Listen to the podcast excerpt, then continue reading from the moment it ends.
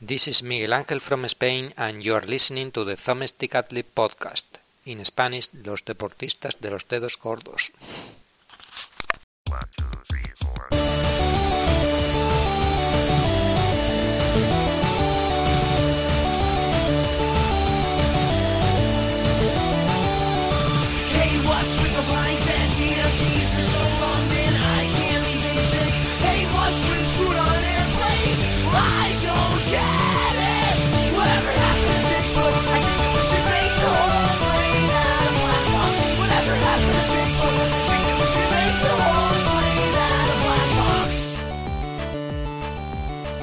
Welcome, everyone, to episode 338 of the Thumbstick Athletes podcast. I'm your host, Dan. Well, Corey. No Eric this week. Eric was go- was going to be on. He was waiting until the very last minute, but he has in-laws uh, in town uh, from from visiting, you know, the the new baby and stuff. So uh, he is not going to be on this week. Hopefully next week he'll be back. But he did send in his notes for the games that he was uh, he picked to cover because this week's episode is going to be our 2018 games preview. I don't think we're splitting this into multiple parts, or are we going to do another part maybe some some other time? Um, there's really know. not there's really not a lot of confirmed games coming out so far this year. No, I think the confirmed games like with date stops in like April or something. Yeah, like it feels like it's a lot earlier than usual this year. Uh, I don't know if that was just me, but yeah, a lot of up in the air. A lot of re-releases that we don't necessarily need to cover, uh, and then just some games we'll talk about that could be coming out this year that we're not really sure. So, uh, anything anyone wants to tease for later on in the episode? I do actually. Let's hear it. Uh, I've been playing. Uh, I think I played six, seven hours of NieR Automata yesterday. Mhm. Uh, so I'll be talking about that, and I've been watching Dragon Ball Super. Uh, so I'll be talking about that too, and what we or during our weeks, I'll be talking about that. All right. You forgot one, Will. Oh yeah, me and Corey both started uh, our co-pilot playthrough of Final Fantasy VIII. I watched a little bit of that. I It- just hap- I just happened to open up the Twitch app for whatever reason. I was like, "Hey, Corey and Will are playing on Twitch." I had literally no idea. I should set it so that it notifies me when the Thumbstick athletes go live because I don't think I get notifications when the channels I follow go live. So Yeah, no, that was an interesting, interesting start to a game. That's for sure. mhm. Uh, so Corey and I will talk about that and what we played. okay. Corey, anything you want to tease? Nothing special. Okay. Uh, I played more Life is Strange, which I will talk about, and then I also played HQ Trivia. All right. Finally made its way to Android, so I'll talk about that a little bit so far. All right. Uh, first game, Will. We'll start with you. What do you got? Uh, so, how are we doing this by? Um, are we each going one game at a time? we can, how, however you want to do it. If you want to nail out a couple, that's up to you.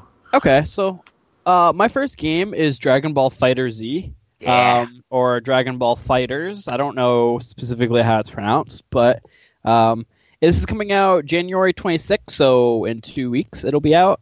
Uh, it's being developed by Arc System Works and being published by Bandai Namco Entertainment. So the plot of the game is Goku and his friends fight a battle against the revived Android 16 and his army of super androids designed to destroy uh, the Saiyans. The story is split into three chapters: the Super Warriors arc, the Super Villain arc, and the Android arc. Each of which follows the story perspectives of Goku, Frieza, and Android 18, respectively. Uh, this game will borrow a lot of gameplay elements from a lot of other fighting games. So players will select three characters to form a team to fight. You control one character at a time. You can switch to whoever you want uh, whenever. Uh, players can call for one of their teammates to assist them to string combos together. Um, it's one of those games. It looks a little bit like kind of like the Street Fighter games are now graphically. Um, it's very very pleasing looking game. Uh, the game is also going to feature a thing called uh, Command Shenron, which allows the players to collect the seven Dragon Balls during the course of a fight by doing special moves, doing cool combos, cool attacks, and so on and so forth.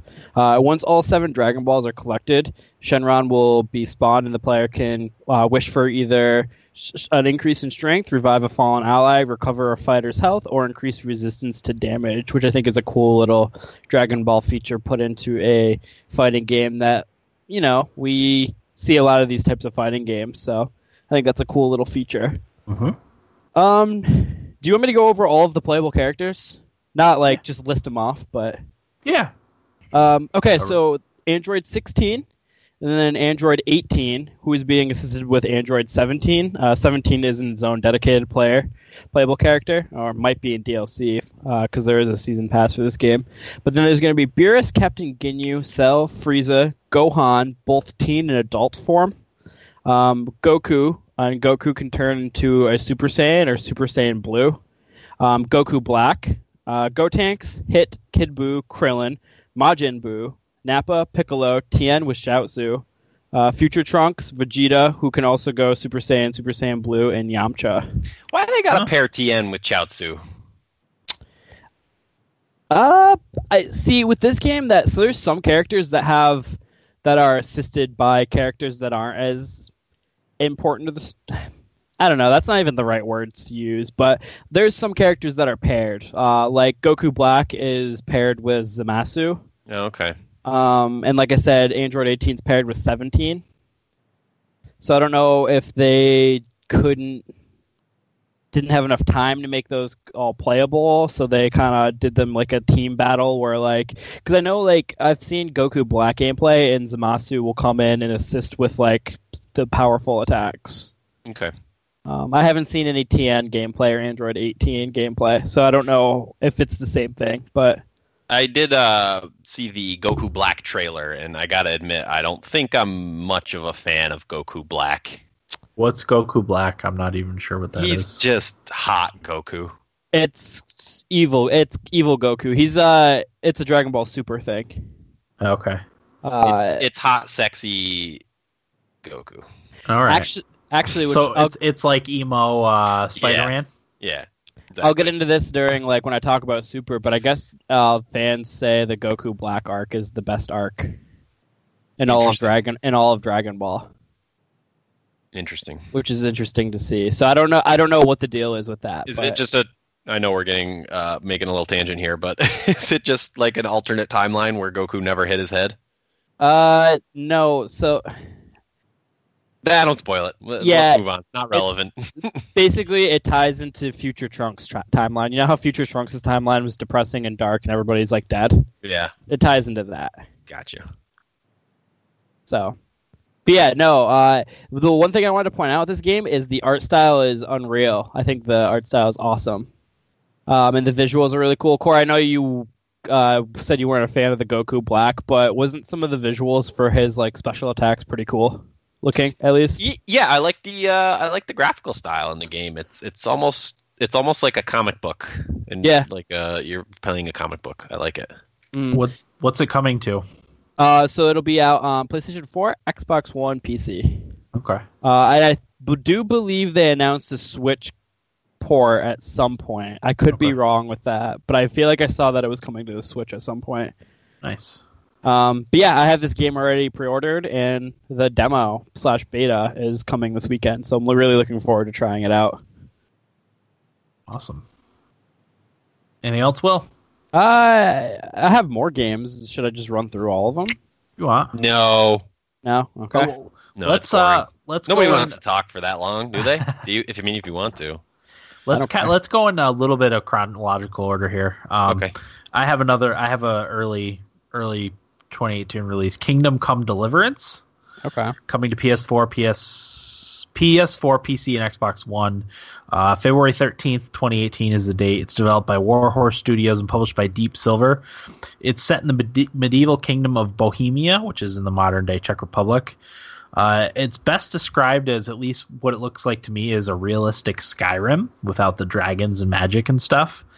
It's going to be focused on historically accurate and realistic content, uh, period accurate combat, clothing and architecture, etc. Uh, I was reading a little bit about it. You have uh, 16 slots for your clothing, uh, so there's a lot of options there.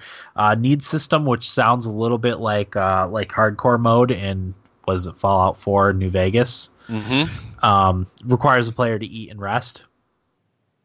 And the story, hang on, I got the story over here. So the old king has died and his heir lacks power to secure the throne. The new king's brother seizes his opportunity, seizes this opportunity to kidnap, kidnap the king and pillage his lands, seeking his own advancement. The mentioned kings being the historical figures Charles IV, Wenceslaus IV, and Sigis, Sigismund. So Is- so this is set in the real world. yeah, fourteen oh three. Did you ever end up watching the the Last Kingdom, Dan? No, I didn't. Actually. You got to watch that. Someday, someday, somehow. You should definitely watch that. Uh, uh, this is a game I'm very interested in.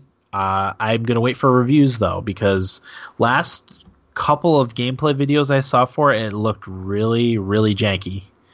So we shall see what it's like if it's can be more polished and like the menus were all really bad uh, in the last gameplay that I've seen of it. But that was probably I want to say that was like last spring when I last watched anything for it, and it didn't didn't look great.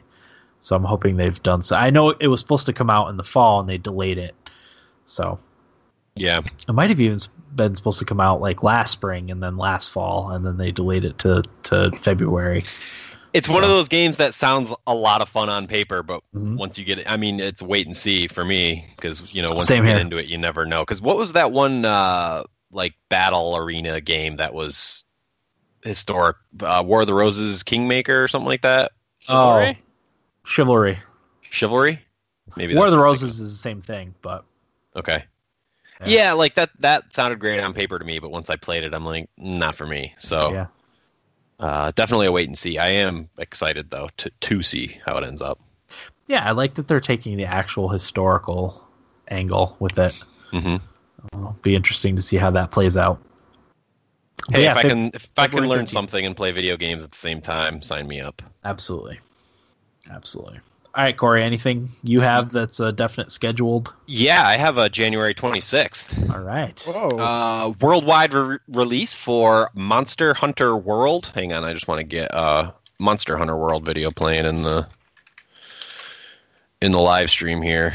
The Elder Dragons trailer dropped today. I don't know if you guys watched it, but I forgot. yesterday or last week actually. It looks like I just watched it today. But anyway, uh, January 26th, worldwide release. Uh, this is a Capcom joint. It's an action RPG if you're unfamiliar with the series. Coming to PS4 and Xbox One. It is also coming to PC, but as of today or yesterday, uh, that was delayed until autumn. I thought that it was planned that they were going to delay. I like. I feel like I heard that last week. That was. I looked it up and it was going to be delayed. I think they explained why it was going to be delayed. So, so they did, which which I'll get into. okay. Uh, but if you're unfamiliar with Monster Hunter, it's uh, like the other games in the series. I forget what number they're up to now. This is, I think, the last numbered one was four, uh, but there's Yeah. been some spin offs and stuff like that. Uh, but you take on the role of what's called a hunter, and your job slash goal slash mission is to research these large beasts set in a fictional fantasy open world uh, across all sorts of fun, interesting environments and biomes and stuff like that.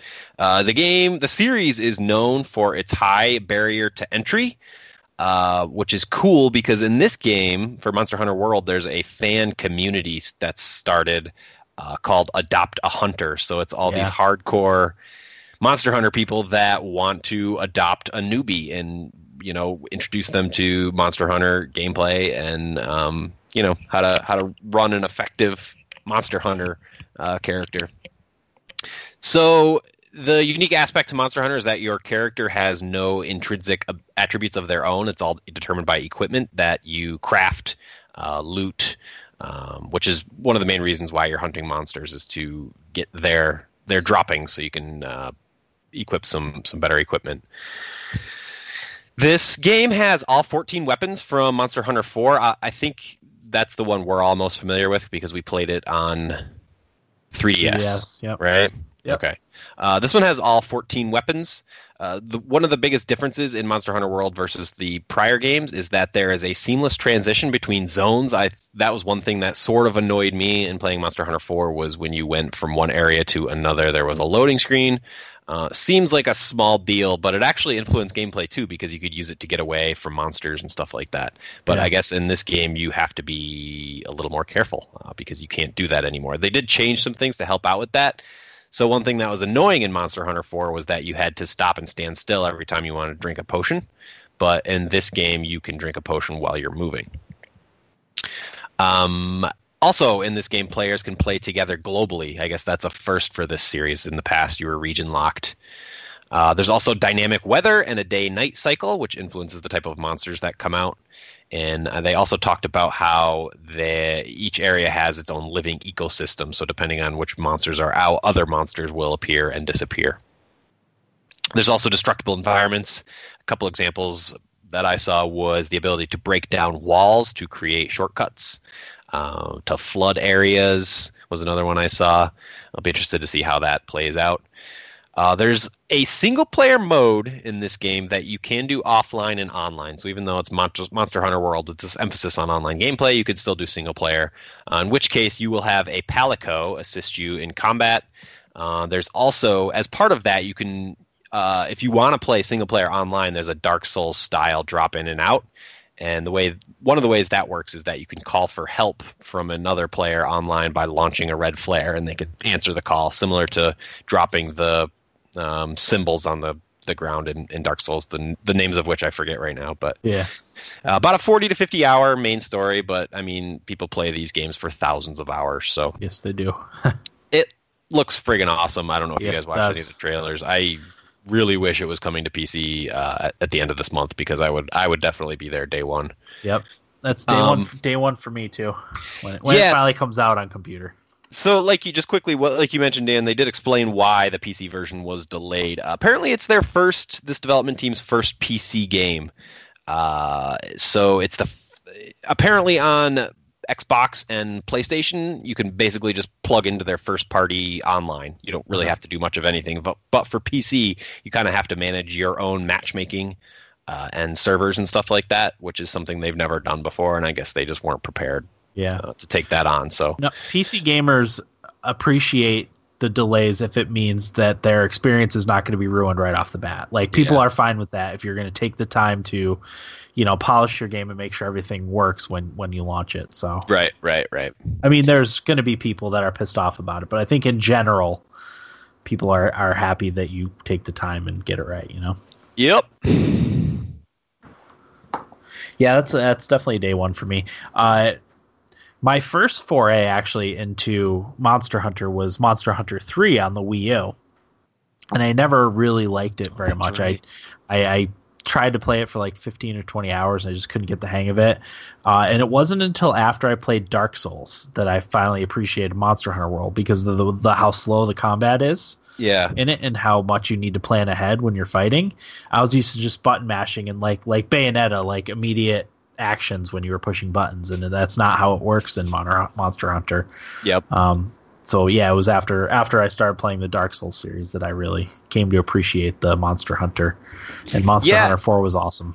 And it'll it'll be interesting to see because uh, Monster Hunter 4 I th- I think was the most accessible entry in the series. I think they Yeah. wanted to broaden the audience a little bit. So it'll be interesting to see how well this game does um, coming off the success of Monster Hunter 4. Uh, maybe it'll reach critical mass and we'll have a we'll have another uh, what's the word I'm looking for? Another uh, Dummy. uh, no, what's the familiar household name? That's what I was looking for.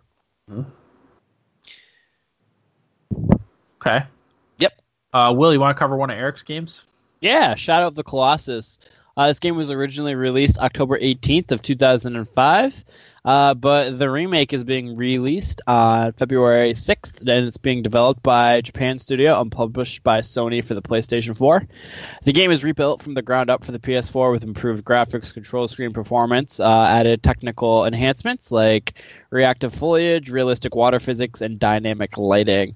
Um, the game is about a quest to bring your true love back to life. Uh, battle epically proportioned, unique bosses known as the Colossi. I think that's how it is. The Colossi hold the power of the revival that you must obtain. Each Colossi is its own sort of puzzle and challenges that force uh, you to use different game mechanics. GameSpot sped, said we played a half hour of Shadow Colossus, and it's still as wonderful as before. Nice. I think the word you were looking for there, Will, is Khaleesi. Khaleesi. No, that's not. That's not. That's from Game of Thrones. Oh, okay. That's why I didn't get it. Stupid Game of Thrones. How dare you, Will? Uh, But yeah, that's that's it for Shadow of the Colossus. All right, what do you have, Will? Um, so my next game is another staple in my uh, gaming childhood, but Dynasty Warriors. Uh, so the ninth installment is coming out February 13th. It's being developed by Omega Force and published by Koei Tecmo. Uh, so this is the first game in the series to feature an open world map, which I was very curious to see how it works in a Dynasty Warriors game, being it so like a linear hack and slash, like historical like events transpired. So how would they do this in an open world game? So how it works is the players can traverse ancient China on foot, horseback, or boat. And the game focuses on livable environments such as major cities, towns, and areas where big battles take place. There are day and night cycles along with dynamic weather systems in the game that will affect the AI. So if it's like pouring rain, the AI won't be able to see you or your army sneaking up on them. Um, so the main story gets advanced by completing the main story quest, but are also but these are also considered very very difficult missions. Um, so to make them easier, uh, you have to complete side missions, or if you want and have a hard mission, you can just go in and do the main story mission. Um, all depends on what you if you want to do side missions or not. Uh, so that's how the game will work, and you'll get to progress through the story of each character um, that way. Um, there's also going to be hideouts in the game that the players get to decorate and you know mess around with, and it'll affect your character. So like things like tea houses can advance time in game and provide foods that provide boost to your character stats. So overall, in this game, there's going to be 83 playable characters uh, and seven. Isn't that crazy? Yeah. Uh, and seven new characters uh, in this game.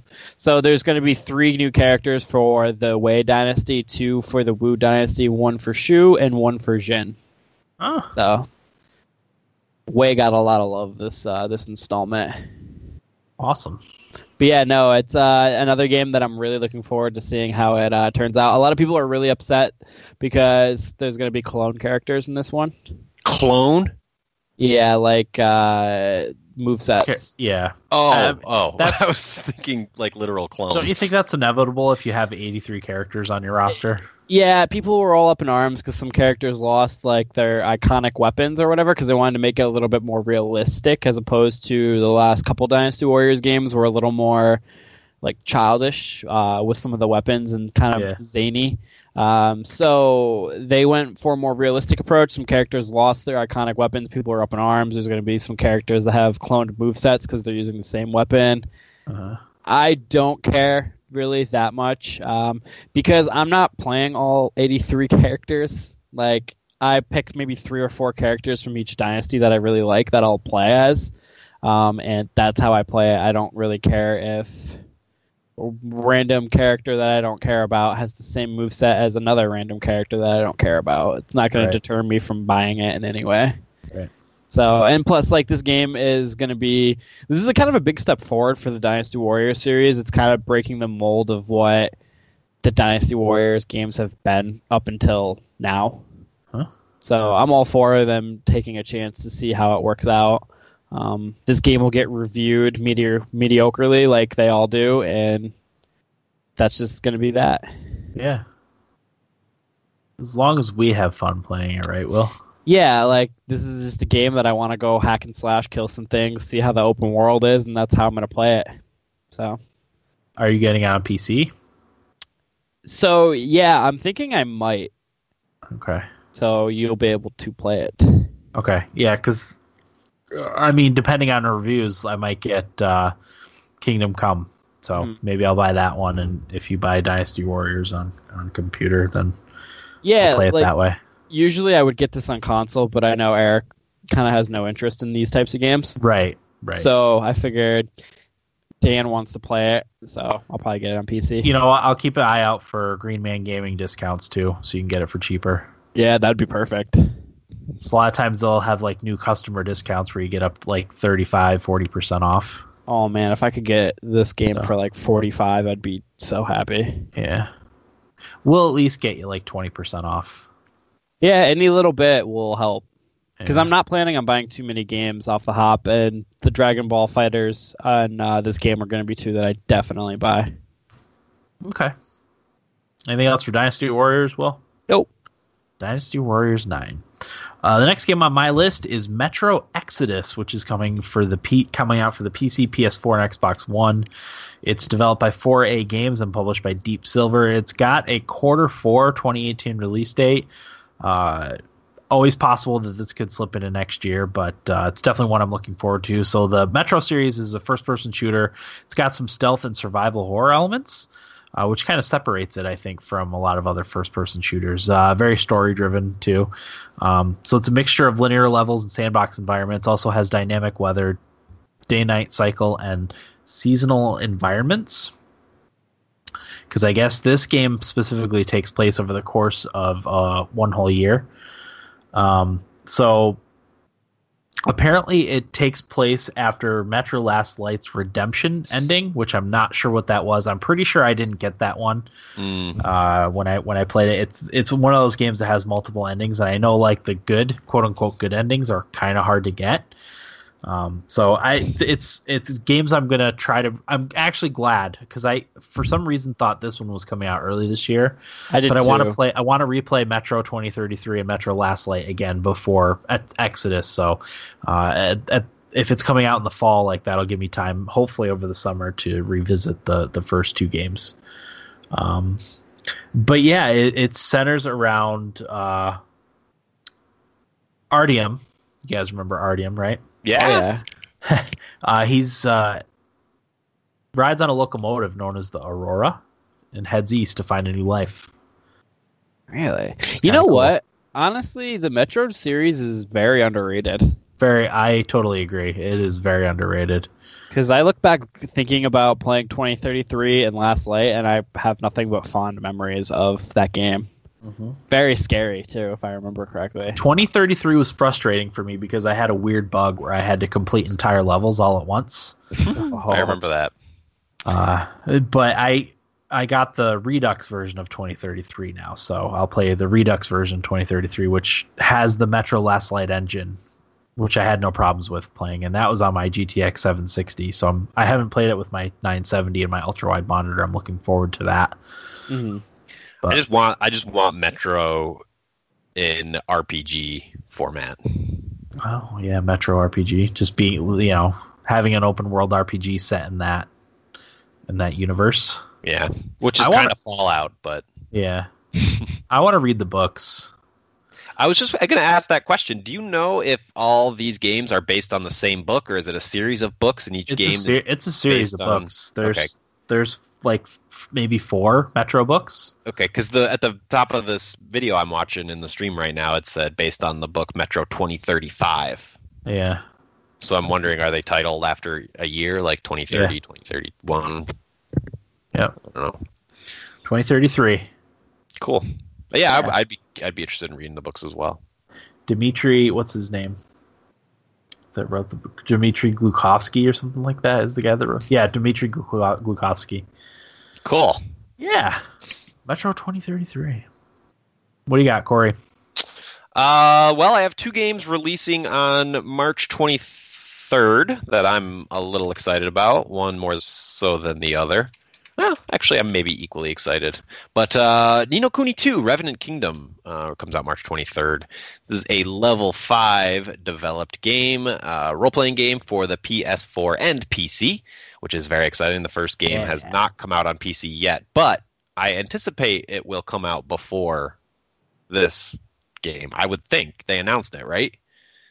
The first one? Yeah, Ni no Kuni on PC. I did. I don't know if that. there was a, an official announcement, but it was teased. Let's put Okay. it that way. Um, so would I would, cool. I would, I would think. I'm hoping for a surprise release. Like, hey, guess what? Ni no Kuni's available on PC today. I love those. Yeah, those are great. Uh, but yeah, this game is a sequel to the first game, uh, which came out in 2013. I was just kind of indifferent on. Uh, it looks pretty, and that's sort of the draw for this game. It has a very unique aesthetic. If you're familiar with Studio Ghibli, uh, the Hayao Miyazaki films, namely, uh, it has that very animated feature film look and sound. Which is definitely the charm. A lot of people liked the first game. I again, I was just indifferent on it. Uh, it's a fantasy Japanese role playing game with. Did anybody else play it? No. No, but Corey, I want to say before you continue that I kind of want you to talk me into this game because I'm interested. Yeah. in it, but I don't know if I should get it if, or if I would even like it. I think you'd like that. I don't remember uh, an awful lot about the first one. I, I want to say there's like a Pokemon style combat system where you're capturing monsters and training monsters and leveling up monsters and stuff like that. Although when I was doing the notes for this one, I didn't see that mentioned anywhere. So I don't know if that's pulled out or what. Uh, but they did mention that they're adding something called Higgledies to spice up combat, which are these little elemental creatures that almost look like Pikmin. Um, I couldn't find how how those will be implemented and stuff. So I'll be curious to see how that ends up. But in this game, go ahead. I was gonna say it's funny because I seem to remember you talking about a Pokemon like system in this game. So when I watch gameplay, those Hickle Tees or whatever they're called, Yeah. um, I thought that was the Pokemon element. no, that's a different it- thing. But yeah, no, you're right. So now that you explain that, it wasn't. Yeah, uh, I'm still a little confused on what they are and what they do, but I guess we'll find out more. Uh, in this game, you control a character called Evan Pettiwhisker Tildrum, who is a deposed king who wants to regain his throne. It's set 100 years after the first game, um, but there are some familiar locations, Ding Dong Dell being one of them. But uh, it sounds like there's some shades of Fable 3 decision making. Oh. Um, yeah, one of the the marketing uh, marketing copy I read said, "quote Make the right decisions for your people, as your kingdom's evolution will have an impact on your progress through the game." So, cool. uh, and I did see stuff about appointing advisors and recruiting people to your kingdom and stuff like that. So. Uh, that would be another added gameplay element that wasn't in the first game, which I think it needed. Uh, as beautiful as that game was, I just felt I felt that it was kind of linear uh, and uninteresting outside of combat. Uh-huh. Ni no Kuni 2, March 23rd. Simultaneous release PS4 and PC. So, I'm very Cool. interested in this game. Me too. yeah. Go ahead, Will. One of Eric's. Sea of Thieves coming out March 20th from the developer of Rare and publisher of Microsoft on the Xbox One and PC. So this, uh, as Eric says, this is a make your own fun kind of game. Um, and everything that I've seen, it definitely looks that way. It can be played multiplayer or solo, but it seems ideal for a party of four. Um, you search for hidden treasure with your friends while encountering other pirate crews. You follow treasure maps and solve riddles leading you to treasure. The more you play and finish quests, the greater your in-game reputation becomes, which will lead to greater quest opportunities given by trading companies. You and your crew battle with, steer, and repair the boat. Uh, and you can have a sword or a gun on combat when you're on foot. And you fight against elemental or environmental enemies such as sharks and skeleton armies on top of other players. Um, in theory, this game sounds amazing to me Mhm. but I'm just worried I'm not gonna have the people to play this game with, and I'm it's gonna get lost. We should eh, make a point to try to all play this together. I think the four of us would have an absolute blast with this game. Yeah. And like I think set- the four of us would have an absolute blast with a lot of games, though, and we Yeah, don't. but this one is designed to have an absolute blast with, you know. I, I think all four of us love the the pirate theme because the thing that we loved the most about Assassin's Creed 4 was the pirating The and the ship yeah. ship combat and stuff like that. yeah, So I feel like maybe this is up our alley. Fair the enough. hard part is getting all of us to buy it. Is is it going to be it's it's going to be a full price game or is it going to be like a premium indie like 40 bucks or what's the Let me check do really we know? quick. I want to say it's going to be a full price game, but I'll check on Amazon really quick just to confirm that. Uh, yeah, sixty. Okay. Yeah, that's hard. That's a hard sell. Because if it's not, if it's, for, especially for me who doesn't play a lot of online stuff, uh, it that's a hard sell because it's. I know that's got single player stuff you can do, but Yeah, I think like you said, it's really designed to be played with people. this could be our uh, our division of this year. Maybe Yeah. where all of us played it together, albeit briefly. But Uh-huh. I don't know. I feel like if Eric, you know, Eric's got his friends on his Xbox that he plays a lot with. I feel like they'll have a lot of fun with this game if they all Yeah. decide to get it. We could play it together. It's got crossplay with PC and Xbox One, so Oh, that's right. I I would probably I can definitely be talking to getting this. So you might not need to if Eric buys it for, or if you guys split it. So how crossplay works for PC, um, this is how it worked for Halo Wars 2. But if Eric buys it, he has the rights to it on PC. I do not. No, I'm not talking about PC, but you guys can play it both. You guys can both play at the same time on Xbox, right? Because you're. Oh connected. yeah, yeah, yeah, yeah. I was thinking if all of us were to play on PC. Oh no, no, no, no. Like me and Corey would have to buy it too. I think. Yeah. But yeah, no, Eric and I would both be able to play it if this is a game he's getting. I don't know if he he is getting it or not though. Okay. Yeah, I'm. I'm at least very interested. So. It might be a game that I wait and see reviews. If it's reviewing and like amazingly well, I probably will be more likely to want to get it. Yeah. Yep. Okay, one of your games will. So my next one is actually a game that doesn't have a Western release yet, uh, but it's Valkyria Chronicles 4. Um, it's coming out March 21st in Japan. Uh, I'm curious to see if the release date for us is going to be sooner or later in the year, because there is no um, estimated time of release for this game. So I'm going to be, like I said, very interested to see kind of what when it comes out over here. But it's being developed and published by Sega, and this game takes place during the original Valkyria Chronicles, but focuses on another conflict and characters uh, set within that time. So it's on the continent of Europa, where the Second European War is fought between the Atlantic Federation and the Eastern Imperial Alliance. Uh, so the story revolves around a last ditch, a last ditch effort to end the war. Uh, the Atlantic Federation execute Operation Northern Cross, uh, part of it where your commander Claude Wallace and his friends in Squad E are sent to fight the Imperial soldiers in the Valkyria. So um, there's not too much information on this game, but I do have some things that are new to this game. Uh, the one thing is going to be leveling. It's going to be a little bit different in this game. So say you level up your medic, um, all of your medics will get leveled up together as opposed to just separate characters. Uh, which I kind of like because that provides more variety in team building and what characters you want to use. So, say like you get a really sweet medic with like good stats and whatnot, but like late in the game, uh, it'll immediately start out at the level as all the other medics, so you can use that medic instead of having to grind out that character to get to uh, get them get them up to speed. So I like that, and there's also going to be a couple new um, uh, soldiers uh, like abilities. So Brave uh, is one of them. Um, or Brave is going to be a soldier when it's on the verge of death. So it is granted two options. One is Entrust, which will allow one command point to boost any of the nearby allies' abilities, and Rise Up is another one, which uh, awards one action point and allows for one invincible turn. So that's going to be cool. I don't know how it'll be activated, but uh, those are going to be in there, and there's snow everywhere in this game, so I'm all in. Nice. Uh, platforms. Yeah, so this is going to be on everything, including Switch. Yes, that's what I'm most excited about. Nintendo Switch release. Yeah, Mhm. It's probably This where I'll be getting it. this game's going to be so good for the Switch. Yep. Totally agree. Because I think I'm either going to get it on PC or Switch. Yeah, you're right. If if if it's got ultra wide monitor support, I probably might end up getting it on the computer. Otherwise, I will get it on the Switch. Yeah, like this game is a must buy for me, and if it comes out on PC before the Switch, I would be definitely getting it on Mhm. PC. Uh, but if it's all simultaneous, uh, I think the Switch is going to be the one I get it on. Yeah.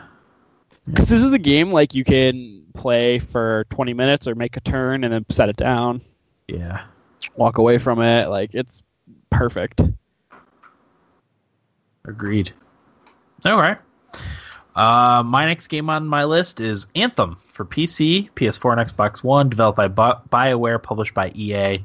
It's a quarter four 2018 release, so this is pretty much EA's Destiny. Uh, it's an open world action RPG, third person. Players equip exosuits called Javelins, which are fully customizable. Uh, they've announced the Ranger one, which is kind of an all around jack of all trades type type of uh, javelin, and then the Colossus, which is a heavily armored Colossus or heavily armored uh, javelin rather. Um, other than that, not too many details. This will probably be a big E3 uh, game. Oh It's- like I said, it's it's EA's Destiny, uh, and a game that looks cool, but I'm I have no interest in the games as service type of games, so I probably will not have anything to do with it. Is this Yeah. It's going to be a big release, so I did feel like I needed to bring it up. Is it an Xbox exclusive? Mm-mm. No, I think it's on everything. Yeah. PC, PS4, Xbox One. Okay. It's gonna be interesting to see how this game's uh, received by fans, like gameplay and everything. Because Yeah, because of the Battlefront. Yeah, Tell you that E- E3 is pretty nice. It looks cool, but will it be cool is the question. I don't know. As you Maybe- said, uh, no interest in games as, as a service. So No. No, that it makes me throw up in my mouth a little bit every time I hear that someone say that. I only care if there's loot boxes in it. Mm. Yes, that's the only way I'm playing is if there's Yep. loot boxes. I want to spend so much money on loot boxes. Yeah, if I can pay instead of uh, playing the game, I'll do that any day. I'll Yeah. dro- I'll drop two hundred on this thing. Yeah. Just keep me up with everybody, sure.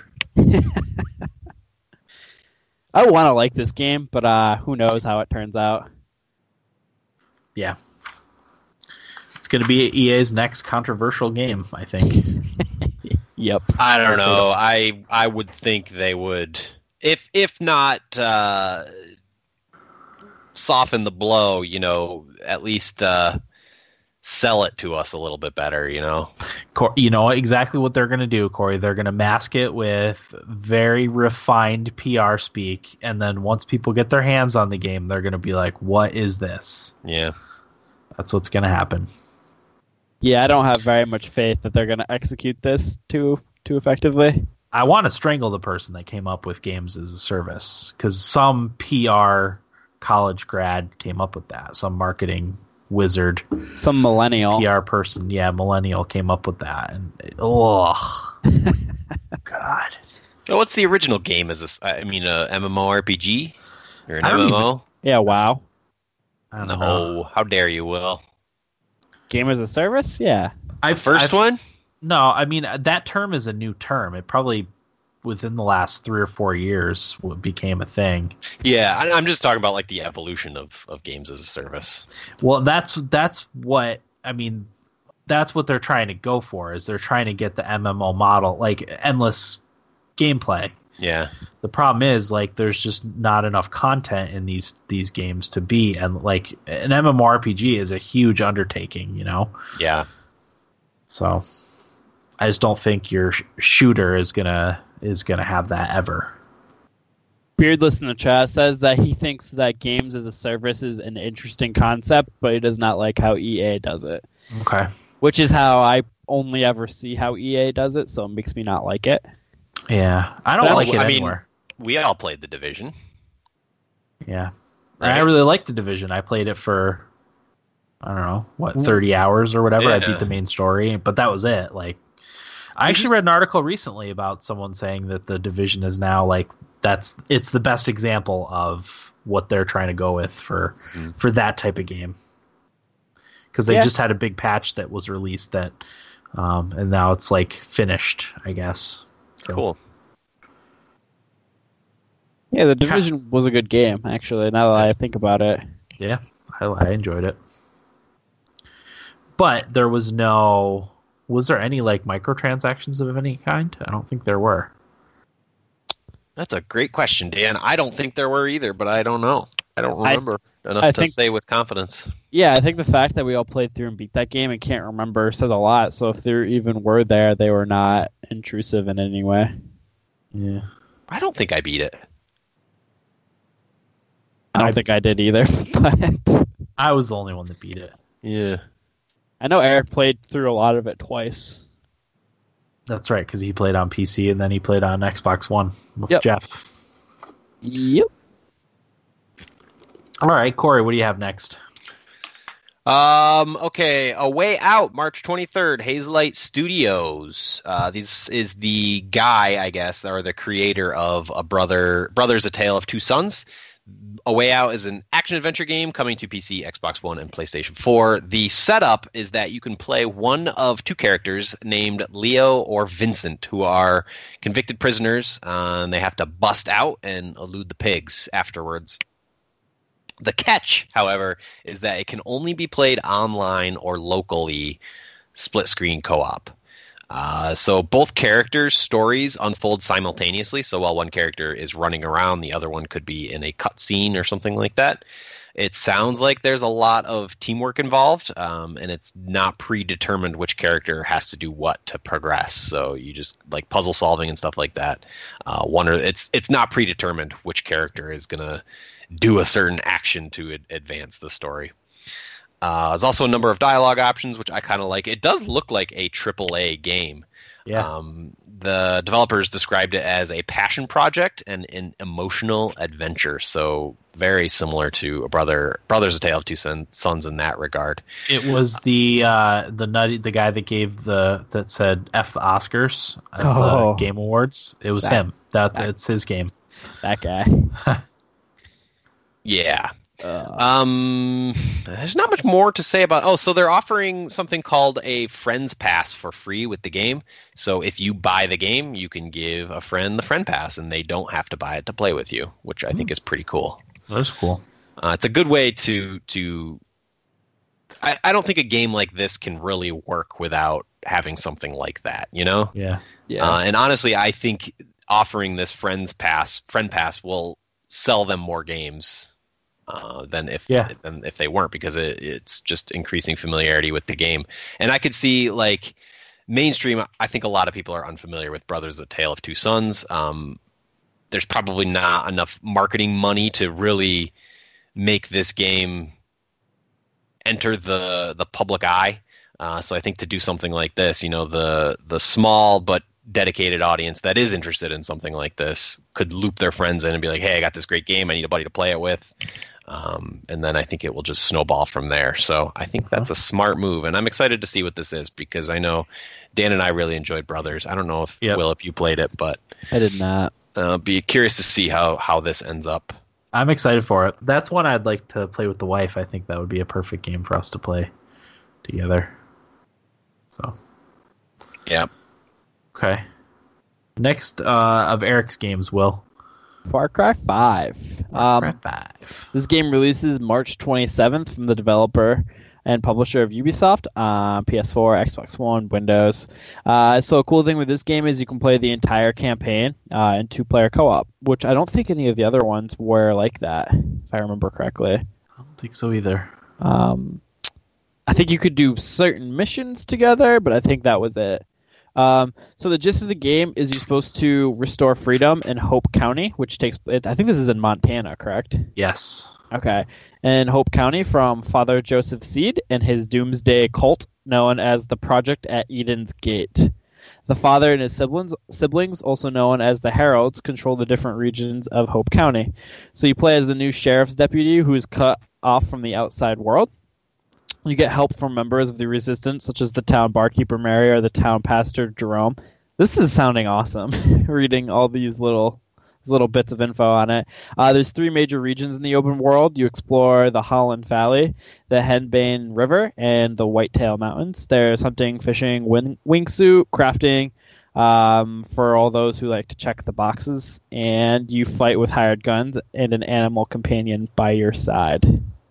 I'm really excited for this game. Uh, the Montana setting, I think, was a perfect setting for them to pick Yeah. after um, the Himalayas, and I don't remember what island the third one took place on. Yeah. but- Far Cry Three was like a uh, South Pacific jungle island. Yeah, yeah, like a yeah jungle island. So I think this was a perfect pick for them to do to kind of break the the like you know the Himalayas and the Pacific island thing was kind of like less established by civilization, Yeah. whereas this is taking place in the United States. Yeah.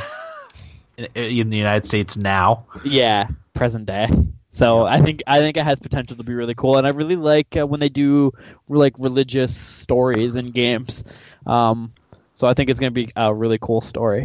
Yeah. Yeah, I, I'm I'm interested also. I think we ta- when we talked about this before, Eric mentioned how he thought it would be neat if you played from the perspective of a cult member.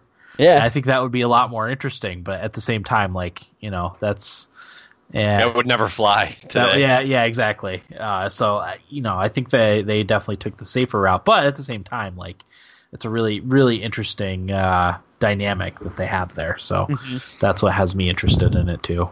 Yeah, f- uh, for me, Far Cry, like Assassin's Creed, is it's all about the premise, the setting. I mean, you know what you're getting, you know what you're getting gameplay wise. Yep. Um, and yeah, I think for Far Cry Five, I'm intrigued. So, good pick. Yeah, and I mean, Far Cry is a series. I think we said that uh, we're we could see ourselves being fatigued uh, after four. So, you know, the fact that we're all intrigued says a lot about the premise of the game so far. Uh, obviously, we haven't played it, so I mean, I'm expecting pretty much Far Cry. Yeah. Yep. Climb some towers. Yeah, Yeah. hunt, shoot- craft, shoot- kill some animals. You know. Shoot, shoot some cult members. Yeah. Okay. Yeah. yeah. What do you have, Will? Uh, so my last game is We Happy Few.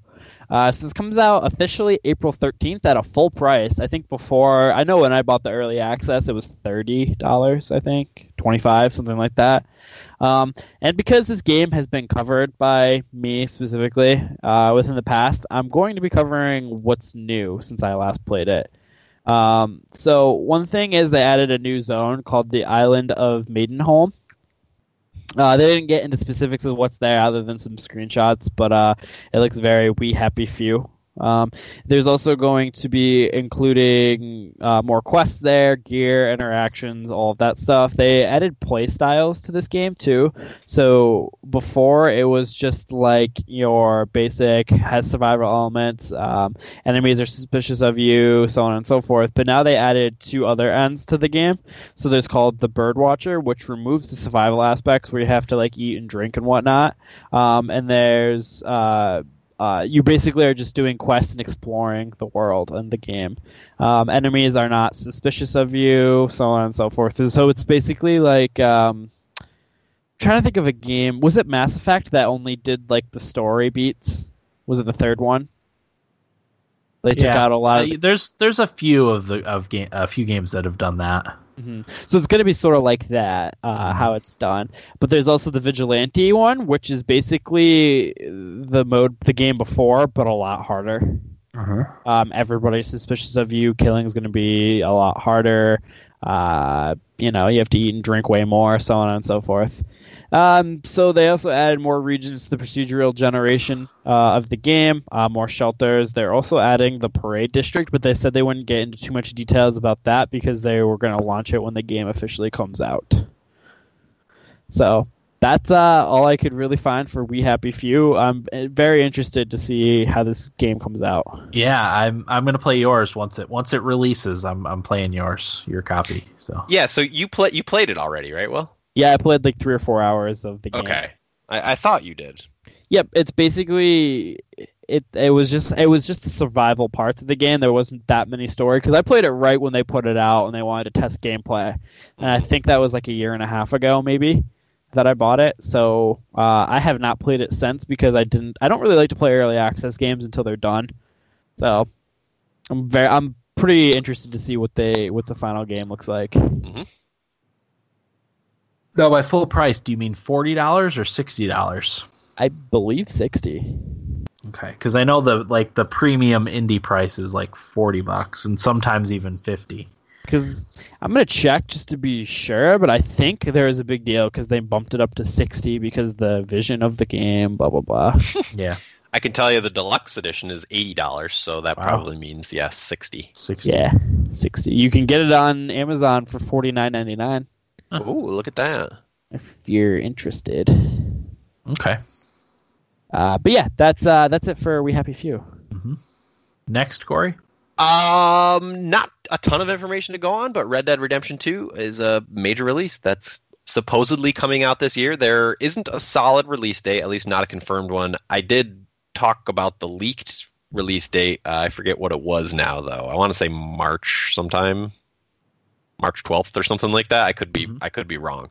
I could be way off on that. But uh, it's coming out the first half of this year anyway. It's a Rockstar game, action adventure, PS4, Xbox One. Um, I'm still waiting for PC Red Dead Redemption 1 and uh, ideally 2 at some point. But uh, you play as Arthur Morgan, who is a member of the Van der Linde gang, which did make appearances in the first game.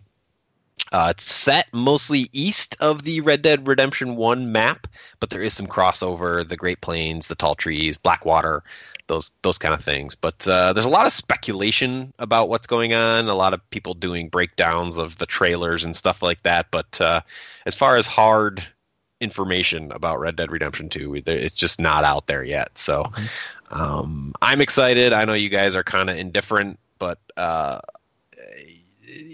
I love I love the Wild West and playing or watching Westworld last year um, has got me even more interested. I, it'd be kind of cool to see a Westworld game made like Red Dead Redemption, but uh, that's a discussion for another podcast. But that's a, really that's all I have for Red Dead Redemption 2. Uh-huh. Okay. Well, what do you got for Eric? Uh, yeah, so Eric's last game is God of War. Uh, the release date is rumored to be coming soon. I feel like that supposedly got leaked online. I want to say it was like May, April. I don't know. I feel like I saw that it leaked though, but there's no official word. Uh, it's being developed by Sony in Santa Monica and published by Sony. Uh, so the game revolves around Kratos. He now lives in the realm of the Norse gods and the monsters. Uh, he's teaching his son Atreus all he knows. So Kratos must master his rage while his son struggles with his father's past. Uh, the game's a complete switch from the hack and slash kind of side scroll ish looking sort of gameplay um, that the first three games had, but now the game is a third person over the shoulder uh, semi open world RPG game, which is going to be uh, pretty cool. So you're exploring the nine homeworlds of Norse mythology, Asgard ruled by Odin, home of the light elves, home of the dwarves, home of the humans, home of the giants, home of the Vanir, uh, who are a group of gods associated with fertility, wisdom, nature, magic, and the ability to see the future. Um, so it's going to be really cool to see all of that. I really think Norse mythology is pretty interesting. Um, and it's going to be cool to see Kratos in that world. Uh, so Kratos also no longer fights with his double blades that he used in the other games. Instead, now he's using a large battle axe uh, called the Leviathan axe.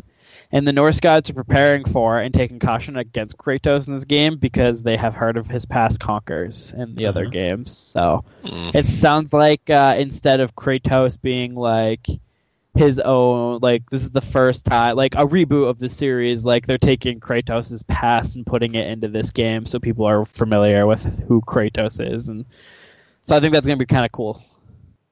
Yeah, the trailers really impressed me with with God of War.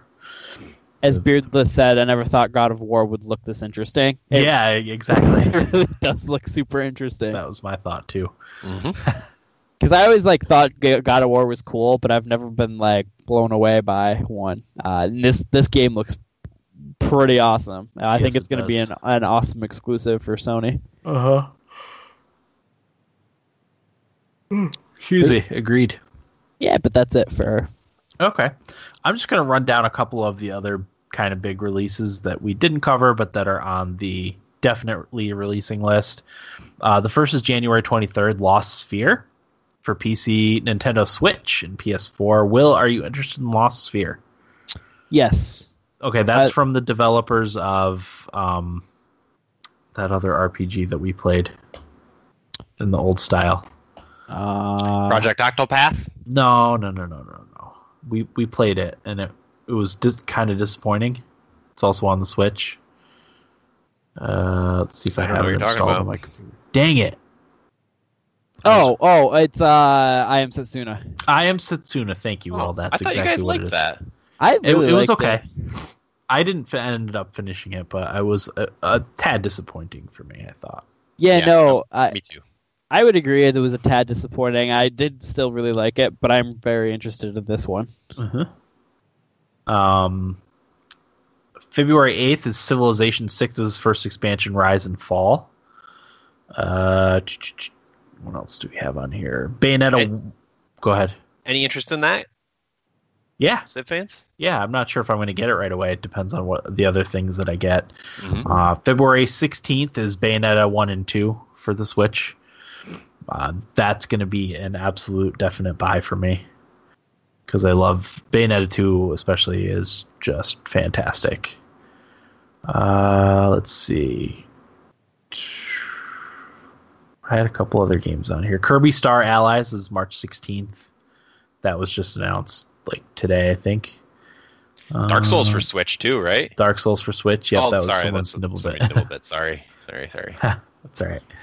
Uh, yeah, Sunless Skies to be announced in May. That's I'm Yeah. too. Definitely. Uh, and then a couple others that are not no release date. Darksiders three is a big one that's coming out this year at some point. Uh, Cyberpunk 2077 people are hoping are coming out is coming out this year, but no one really thinks it is coming out this year. No way. Everyone I seems don't to think so. that'll slip into next year and maybe even early next year. Considering, Uh, well, we did see they did just release a trailer or something. I thought I saw the headline. I never clicked the link. But I saw the No, headline. Like, that was one- the first thing we'll see from Cyberpunk in four was- years or something that like was that. one of my nibble bits. We'll get we'll get into Oh. that too. Okay, Come on, Corey. I'm just spoiling them left and right. spoiling the fun. Uh, Kingdom Hearts three is maybe That'll never come out. That'll come out when the Final Fantasy VII remake comes out. end of 2019. You mean? Never. Oh, never. Uh, let's see here. Uh, Pillars of Eternity two, Oh, really? Deadfire. Yeah, that's definitely one I'm interested in. Project Octopath Traveler for the Switch at some point this year. That's Sign one me up. I am salivating for. Uh, State of Decay 2 is another big one. That's kind of Xbox's big exclusive for this year, along Or with the crack, Crackdown 3, maybe. Haven't really heard anything about the Crackdown 3. Uh, and yeah, that's that's Spider Man. Most, things. Spider Man is that this year? Uh, I do believe it's this year. Yeah. Uh, yeah, Spider Man quarter one or quarter two. It says. Wait, really? Yeah, That's silly. it is silly. I would not expect that. No. So that's 2018 in a nutshell. Obviously, there's there's a lot of indies that I wanted to cover, but um, maybe we can do that for a, a different episode. The indies we're looking forward to in 2018. I have one more game, Dan. Oh, do you? Go ahead. Yep. Um, I, it's tough to talk about because it's one of those games that everyone says you have to play it to really get it. Uh, but it's called Dreams. It's supposed to come out at some point this year from Media Molecule, the team that made Little Big Planet. Uh, similarly, it's a sandbox style game coming out PS4 exclusive, as far as I know. Yep. But the game revolves around players creating their own worlds and scenarios. Uh, I watched several videos, and each video I watched, something totally totally different was going on. So I, I don't really know how to talk about it. They've said that they want the developers of the game said that they want the players to not feel like they're editing, um, which I think is an issue with a lot of these like make your own world games, uh, but that they're using magic instead, which makes sense because you can use the PlayStation Move, both of them, and you're like wands, like God almost. Uh, there is a story mode, and the way this one woman explained it, that um, oh, I didn't call it up in the stream. The way this one woman that one of the developers of the game talked about it was that it's split between three different genres. There's a noir genre, which is the the the real world that the game takes place in. You're this character named Art, who is this downer of a dude who has these mental problems or something like that. Uh, there's also an action sci-fi layer and then a puzzle pat- platformer layer, uh, and you're constantly switching back and forth and navigating this dream world and stuff like that. Uh, what's interesting about the single player that they game that they created though is that they used all the tools that you would use to create your own game world. Um, so that's pretty cool to think about. But there's like music levels and all sorts of weirdness going crea- on. creation tool, right? Yeah, it is. It is. Uh, but I mean, it, the reason I wanted to talk about it was because I listened to several podcasts and they could not stop gushing about this game. But they Yeah. did say over and over again, like, just watching the videos doesn't do it justice. You really have to get your hands on it and, and try it to to understand the, the magic of the game. So, uh, definitely one to to keep in mind. Okay. Yeah, I, I, I don't even know where I saw a trailer for it, but yeah, I was I was very impressed with the things that I saw on it. It looked really really amazing. And- Uh, it's not one I would I would want to play other people's creations. It's not one I would want to sit and try to make my own things, but uh, laziness being the primary reason, but Mhm. lack of creativity being a, a second. so, okay. Uh, Nibblebits. Corey, you want to get started with Nibblebits? Sure, I've just got the one. Huh? Um, Final Fantasy 12, the Zodiac Age, launches on PC February 1st. All right. Yeah, very exciting. Will and I were just talking about this when we did our uh, Final Fantasy VIII co-pilot um, the other day. But uh, 60 frames per second support. Uh, there's some widescreen, ultra widescreen support. Uh, A Yeah. couple little other things added in there. So I'm extremely excited. I guess now the only main series Final Fantasies that aren't available on PC are the first game, the second game, and 15. And 15 is supposed to come out later this year. So Yeah. pretty cool. Yeah, absolutely. cool. I can't Very wait. excited for that. The the 60 frames and and ultra wide, like that's music to my ears right there. You know, Yeah. that's that's enough to make me buy it. Yeah, So indeed. We have to add it to the list of Final Fantasies we gotta play, Corey. Yeah, I know. I was thi- I was thinking like if I had known this, we well, I probably wouldn't have waited. But maybe after eight, we do twelve instead of nine. I don't know. yeah, we can do that. Considering I'm, I might play nine on my own at some point. Yeah. So Okay. Um so my nibble bits. Uh my first is the Cyberpunk 2077 Twitter account. Uh, it gives its first update in 4 years and it Ah. was just to tweet out beep.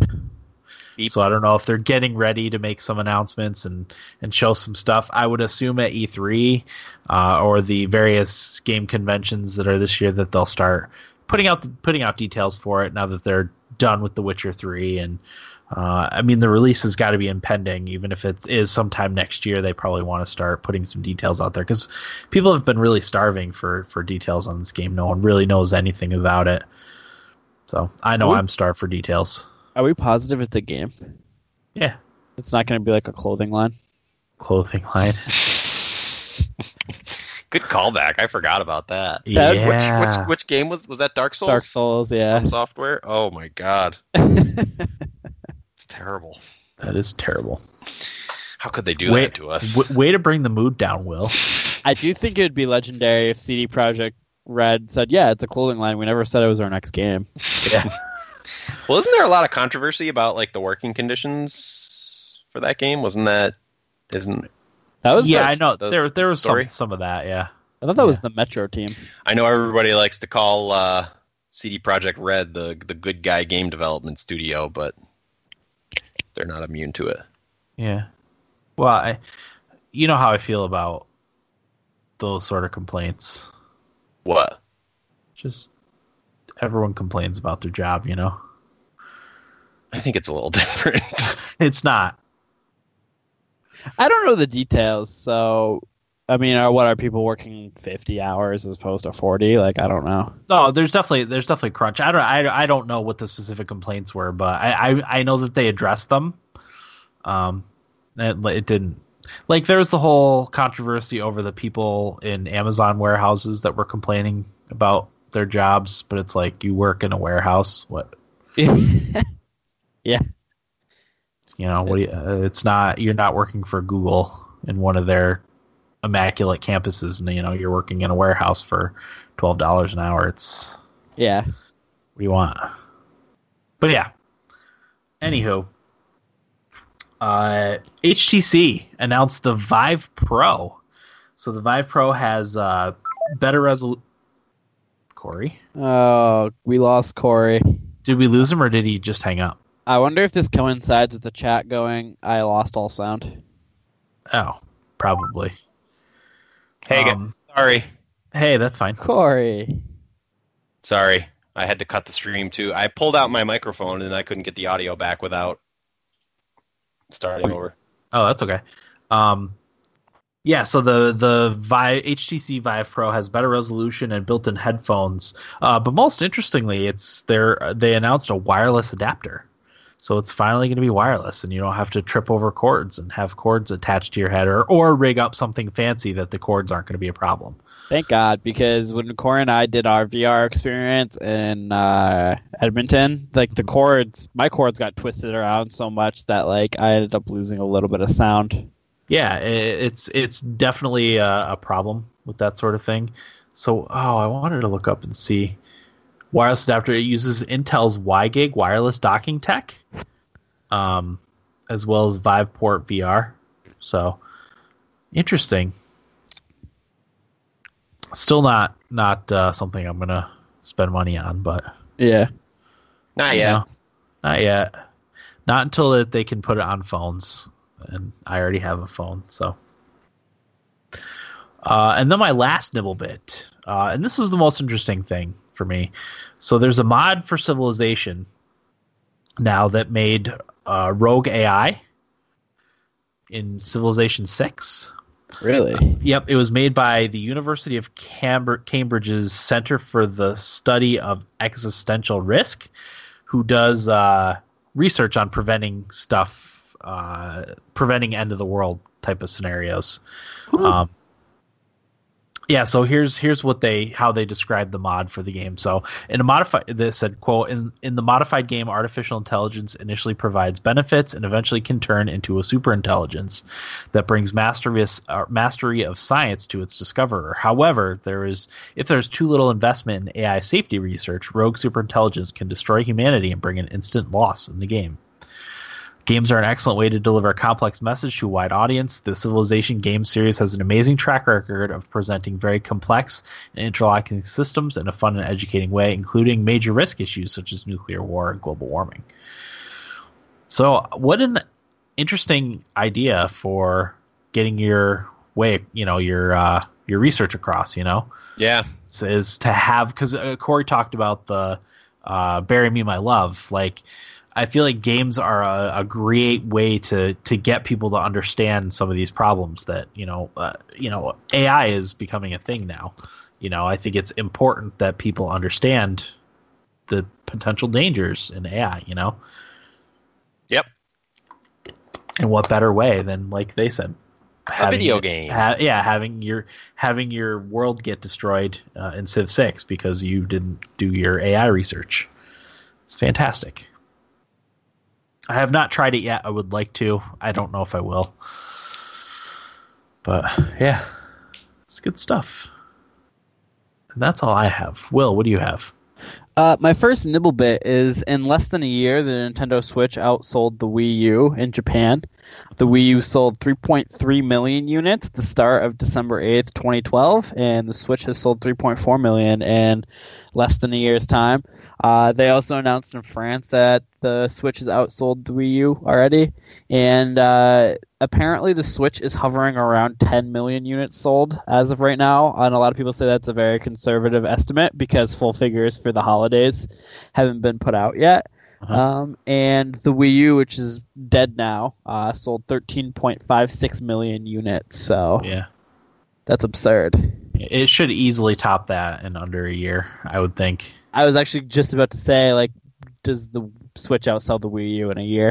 Yeah, And definitely. it's it's what we have two months or yeah, two months are out about. Month and yeah, it came. Was it March eighth that it came out? I know we didn't get ours on the eighth, Will, but I think that's when it came out.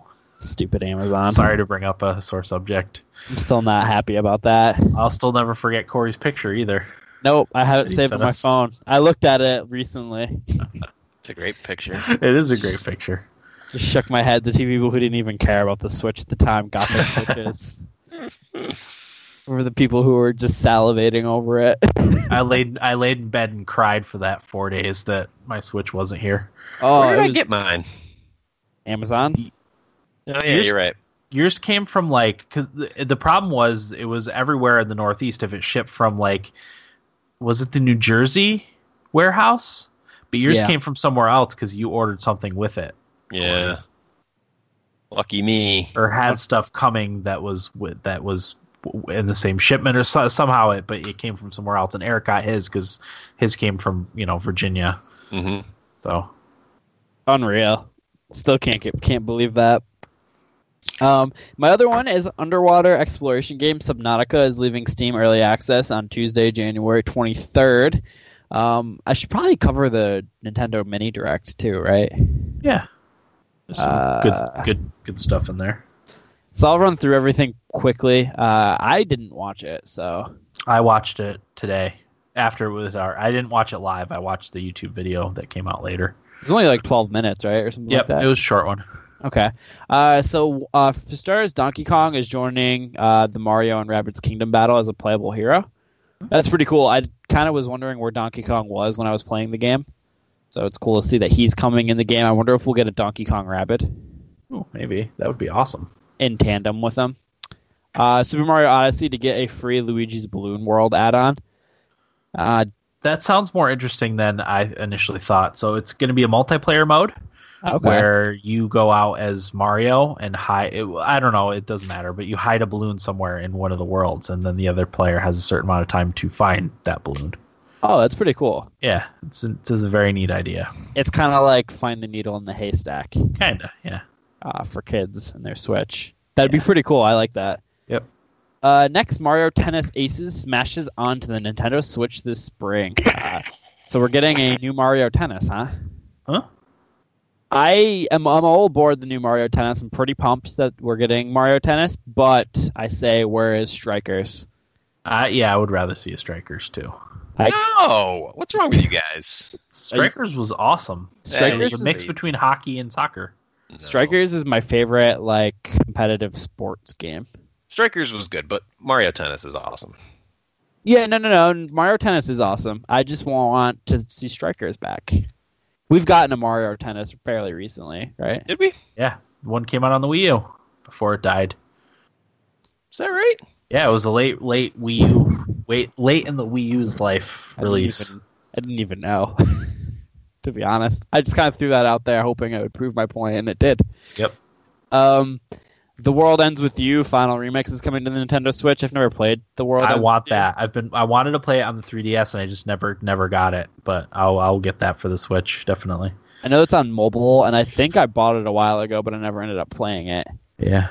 Um, Donkey Kong Country Tropical Freeze is hitting the Switch with Funky Kong as a playable character. Uh, It's coming out May 4th. Bye for me too. It's another game that I missed because I stopped buying stuff for the Wii U after like Smash Brothers. Yep. Very well reviewed platformer. Uh, two waves of Pokemon, uh, Tournament DX DLC is hitting very soon. Uh, one of them is going to be Blastoise uh, and Aegislash are going to be the two Pokemon along with supports from Mega Rayquaza and Mimikyu.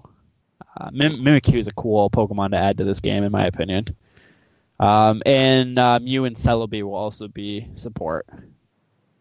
Um, next, the most I think the biggest announcement for me is that Hyrule Warriors is confirmed for the Switch uh, in definitive edition form. It'll have all the DLC in this game. Uh, I'm really looking forward to it. It's coming out this spring. I didn't play as much Hyrule Warriors on the Wii U as I wanted to, and I now don't have my Wii U with me because I let somebody borrow it. And ever since I played Fire Emblem Warriors, I've wanted to play Hyrule Warriors. Uh, now I'll finally get my chance to play it. Huh. So I'm really looking forward to that. And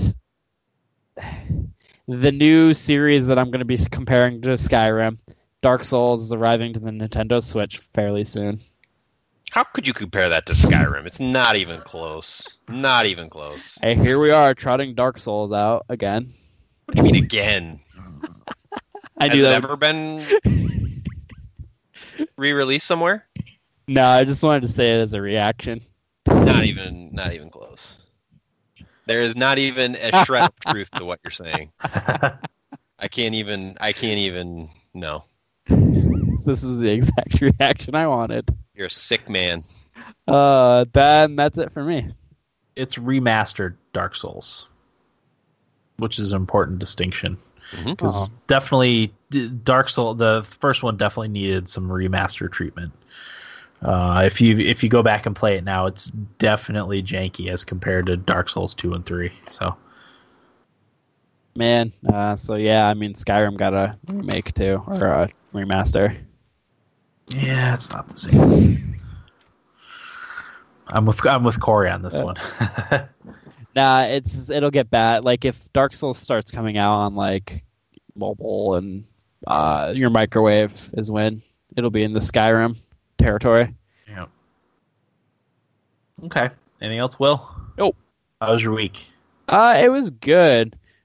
Um, so the one, the main thing I want to talk about is Dragon Ball Super. I started uh, watching it. Well, I guess I, could, I should say I completely finished Dragon Ball Z, the whole anime. It took me about like a month and a half to get through it.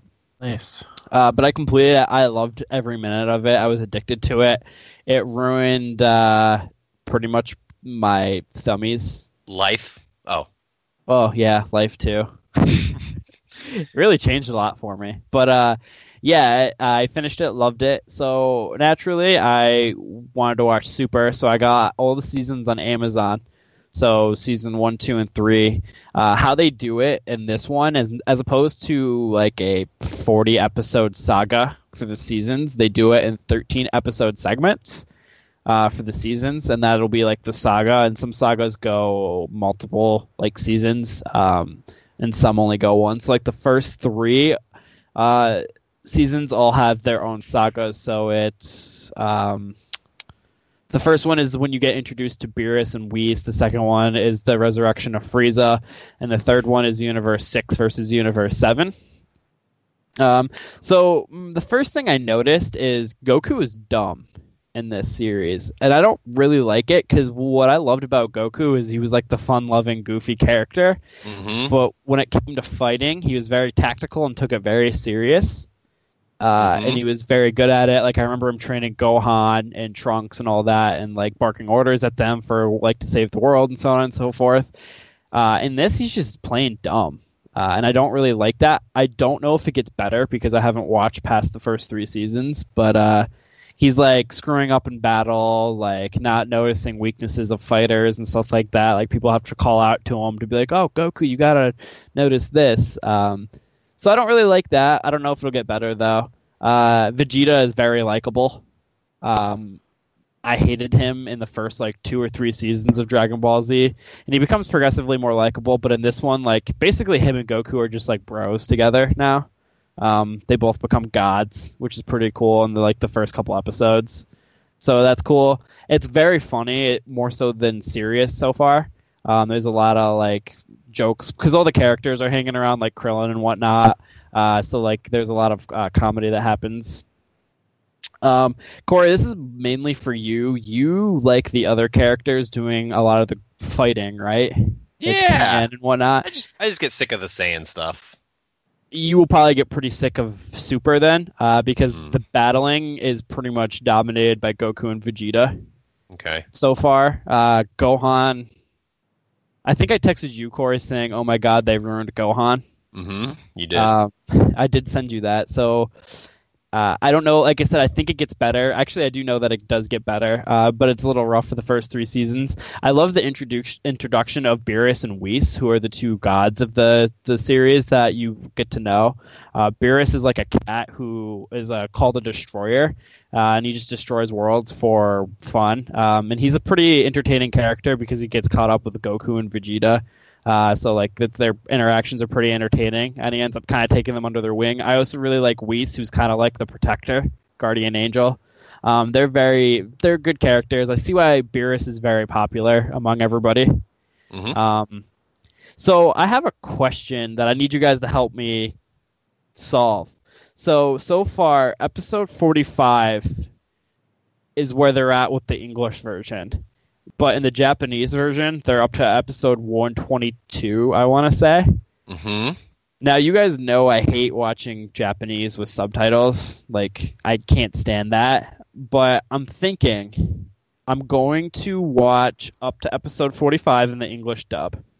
Uh, and what they're doing now is they're airing it once a week, so it's back up and going. Everybody says episode 47, which is when the future Trunks and Goku Black Arc is when Super gets like amazing. Uh, and that goes into the next saga, which is the Tournament of Power, which I guess is amazing. So I'm thinking I'm going to watch the Japanese version straight through to episode 120, whatever I get to before I finish, and watch the English version as it airs. But I also, would. but I also hate the Japanese version. But I'm also really addicted to Dragon Ball right now. I would watch it. Honestly, like uh, subtitles are fine for me. After ten minutes of watching something with subtitles, I don't even realize I'm watching something with subtitles. I don't even It's- think about it. It's hard though for me because I guess it won't ultimately matter because I'm going to end up seeing the English version anyway. Well, for Yeah. starters, I want to say there's absolutely no reason that they should be almost 100 episodes behind. Like this is a very popular anime. Can they not get it within at least like 20 episodes? Like why does it have to be 100? But I just like I feel like a lot gets lost in the translation. Like something that might not be that funny, like in the Japanese version, might be meant to be funny, but because I don't know Japanese, like I don't pick up on it. You know what I mean? Even with subtitles. Mhm. So I'm a little worried about that, but I think I'm gonna do it because, as I said, everybody says like just wait for episode 47. It's when the the future Trunks arc starts, and everybody really loves it and speaks very highly of that. Um, and plus, like I'm getting that Dragon Ball game, and like I kind of know all of these characters because of them being in these arcs, so I'm gonna get it spoiled for me anyway. I have a solution for you, Will. Yeah. You should send the translators death threats over Twitter.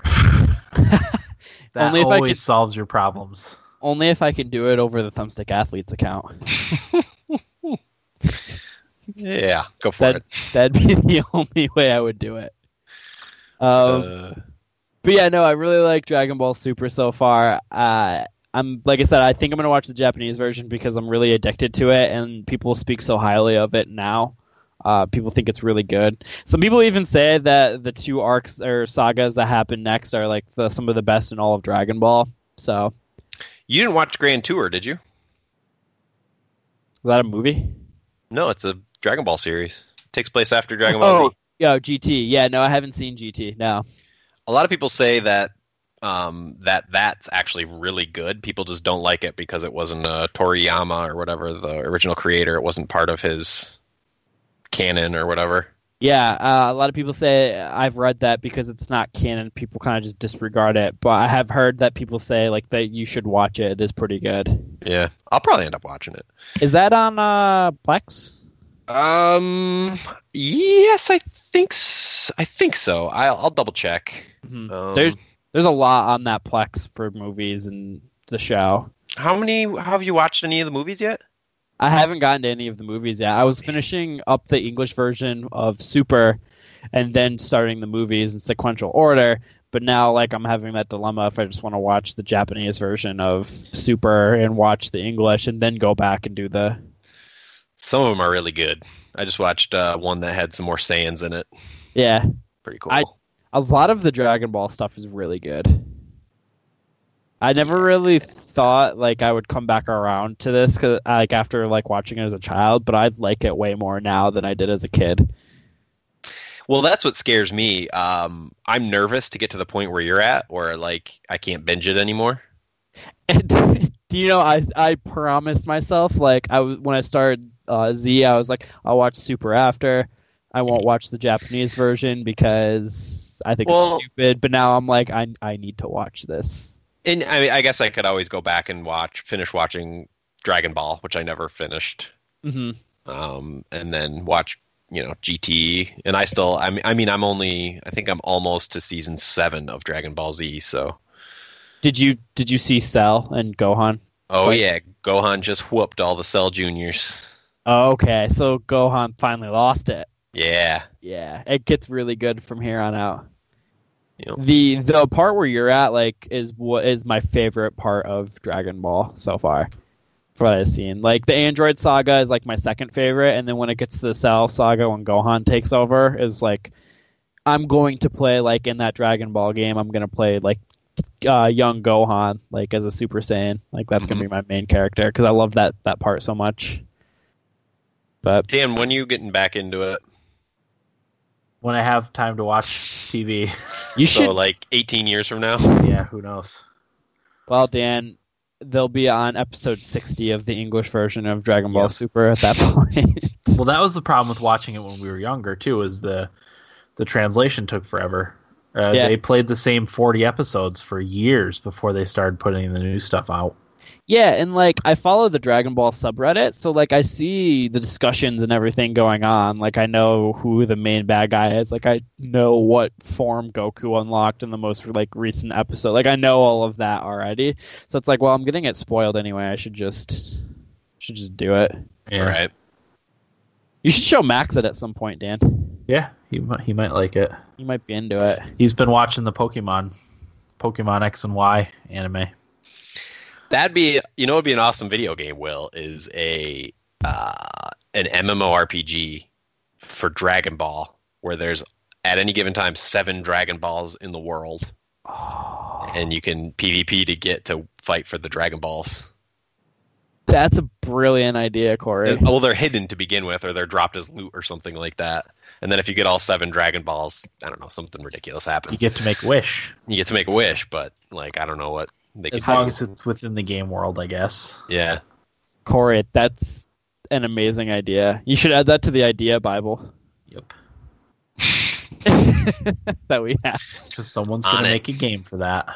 Because I, I really do think that's a good idea, and people would go crazy for that. Because Dragon Ball, I didn't realize is it's pretty massive, like of an anime series. Oh, if they announced a Dragon Ball MMORPG, I would I would be there day one for sure. I too. would pre-order it. Me and you have text conversations every now and again about the series. series. That's how into it we've been. But uh, other than that, I don't have too much. My birthday is tomorrow. Yes, it is. Happy birthday, Will. Thank you. Almost birthday. I always try Nobody likes to. you when you're 23. I, Ah, I always try to text you at midnight, but I'll you be honest with you, I might not even be awake. Uh, I woke up at six to go lift today, then Ugh. twelve to seven. Ugh. So I'm pretty gassed. Yeah, I bet. what are we gonna do when Will's old like us? We're gonna have to. I don't know, Find I- some youth. I turned 35 this year, so there's that. You're an old man. Old, old fart. Also old. Anywho, Corey, what do you have going on? I don't think I have anything to talk about. Um, anything worthwhile. trying to think if I play or watched any movies or shows or anything that I hadn't before. I'm sure I have. Just nothing's coming to me, and Yeah. I apologize for kind of being absent. But I'm I'm crunching on some work that I have to get done. So Uh-huh. nothing special for me. Yeah. Um, I don't really have all that much to talk about either. The only thing I wanted to talk about was Corey. I don't know if you saw the most recent uh, images from Juno uh, for Jupiter. No. Oh man, they are unbelievable. They also put like a t- put together a time lapse video of I don't know if it's a bunch of photographs together or if it's actual video that Juno took, like orbiting Jupiter. It's unbelievable. Can you see the red storm? Uh, I don't know if it did if it got any good shots of the red storm, but the colors and the the way the cloud the cloud oh it's just it's gorgeous. Is this the um? Is this the like Juno's farewell? It might be because I know it's supposed to it's supposed to Or am be de- thinking of a decommissioned. No, Juno's supposed to be decommissioned and crashed into the planet at some point. I don't know if it's happened yet or I haven't followed that as closely as I I usually like to, but I did see the pictures and they're stunning. Cool. Yeah, I'll have to have to call them up and check them out. I want to so badly experience like the other planets and like our bias. So bad. I just want to see what's on them. Yep, go to Mars. Every Hey, now and that- then, I go I go down the space rabbit hole and Yep. and start googling uh, like interesting space questions. Yeah. And uh, one of the most interesting things I stumbled on recently was the discovery or alleged supposed discovery of the first extragalactic planet in Andromeda. Oh, really? Yeah, I didn't hear about that. isn't that That's awesome? I don't think I don't think like the the the evidence has been overwhelming and verif- verifiable enough to the point where it's gone like mainstream. But Right. They're work probably working on it. yeah, how cool is that? That is very cool because Andromeda's. I know it's the closest galaxy from us, but that is freaking far away. Yeah, So it's cool. Okay. Um, what we played? Who's got Yeah. something that I'll, I'll? You know what? I'll start. hit it, I beat, Dan. I beat Life is Strange before the storm. All right, Thank you. All right. congrats. Uh, once Will beats it, we will do. We should do a full spoiler cast on it and talk about it. Um, I will say that I did enjoy it.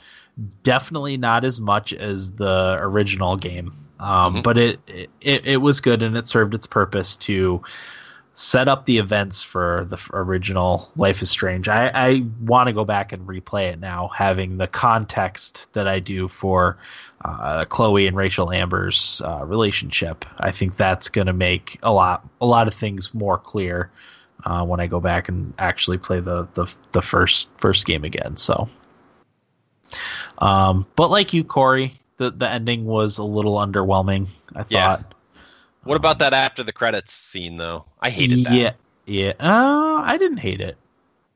I thought I it was a it. little ex- exploitative. I mean, I guess it may it makes sense, but Yeah, I, I didn't. I guess I didn't really understand the the purpose of it as it relates to the story that just unfolded. I Right. get that it's you know, I don't know. I, I Yeah. get that it's part of the the original game and what happens later on in Yeah. in in the life of these characters, but It- I don't know. I, that felt, I felt like it was a cheap way to make me cry or something. you Oh, know? I it definitely brought me down because the way the way things ended for me, it was you know, not I don't know if a happy ending is the right way to look at it, but it was you know things were okay, and then you know to show that I was like, oh god, without without spoiling for people that uh, haven't played it or are playing it and haven't beaten it, uh, could you indicate to me what your final decision was in some way?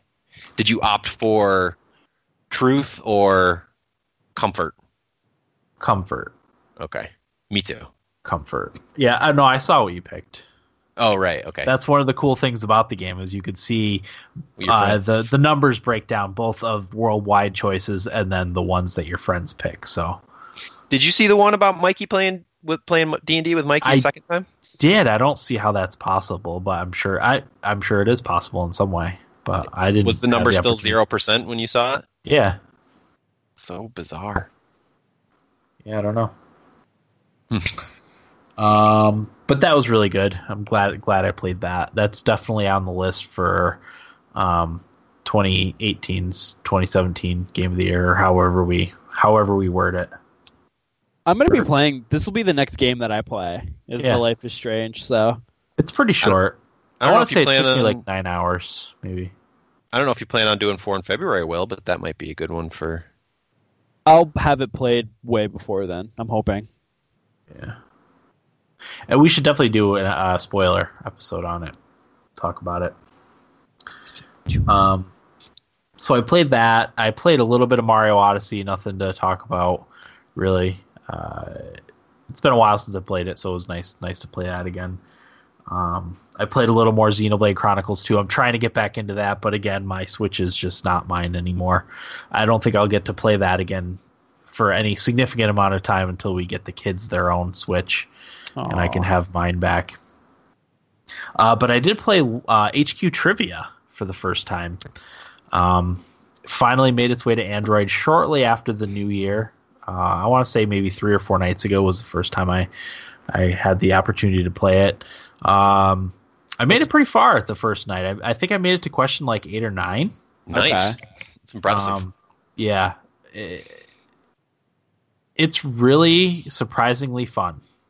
Yeah, it really Um, is. I really really like it.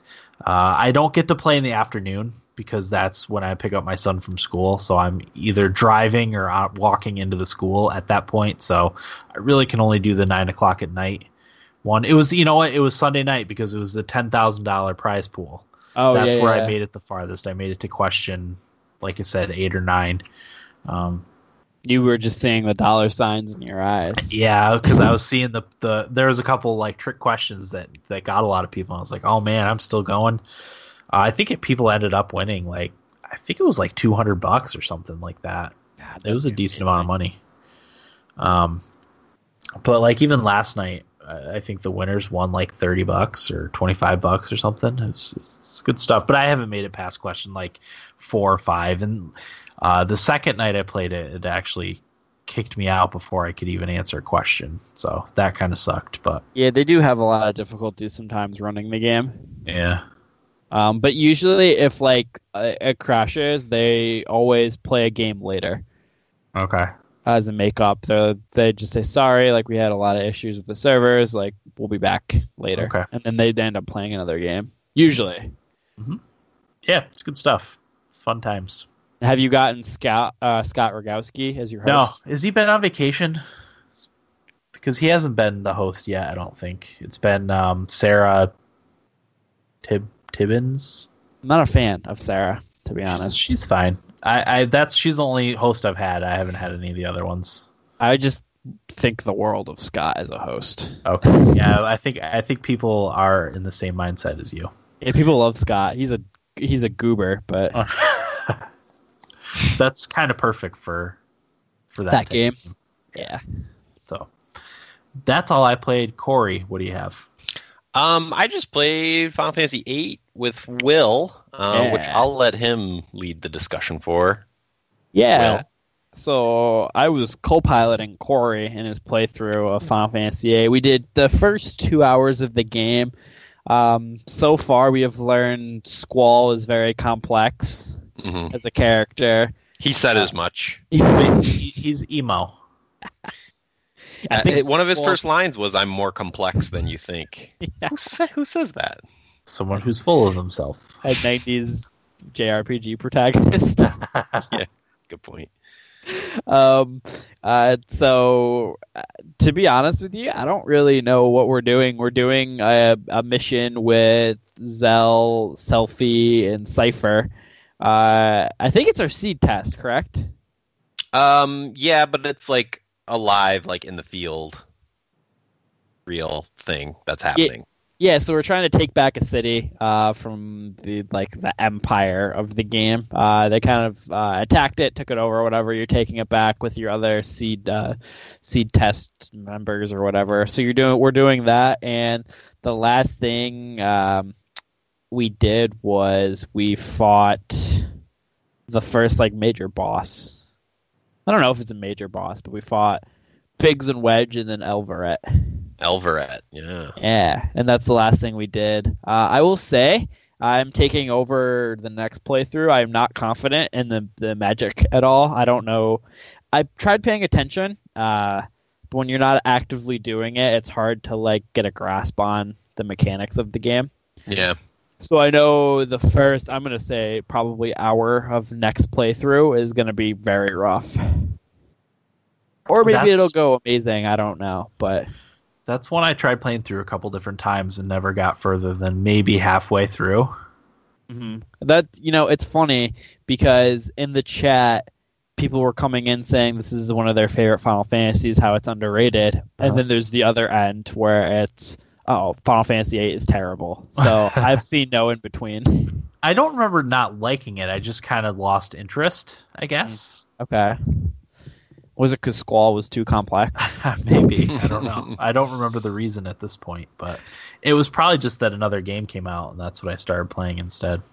So so so far, Corey and I have pegged Seifer as the bad guy of the game. He's gonna take off and do evil stuff, and Zell's gonna get killed. Uh-huh. Uh, that's what me and Corey have kind of postulated so far. Uh, I will say though, I like it. It's cool. Uh, I do like Squall as a character. He's kind of a quiet, uh, keep to himself kind of guy.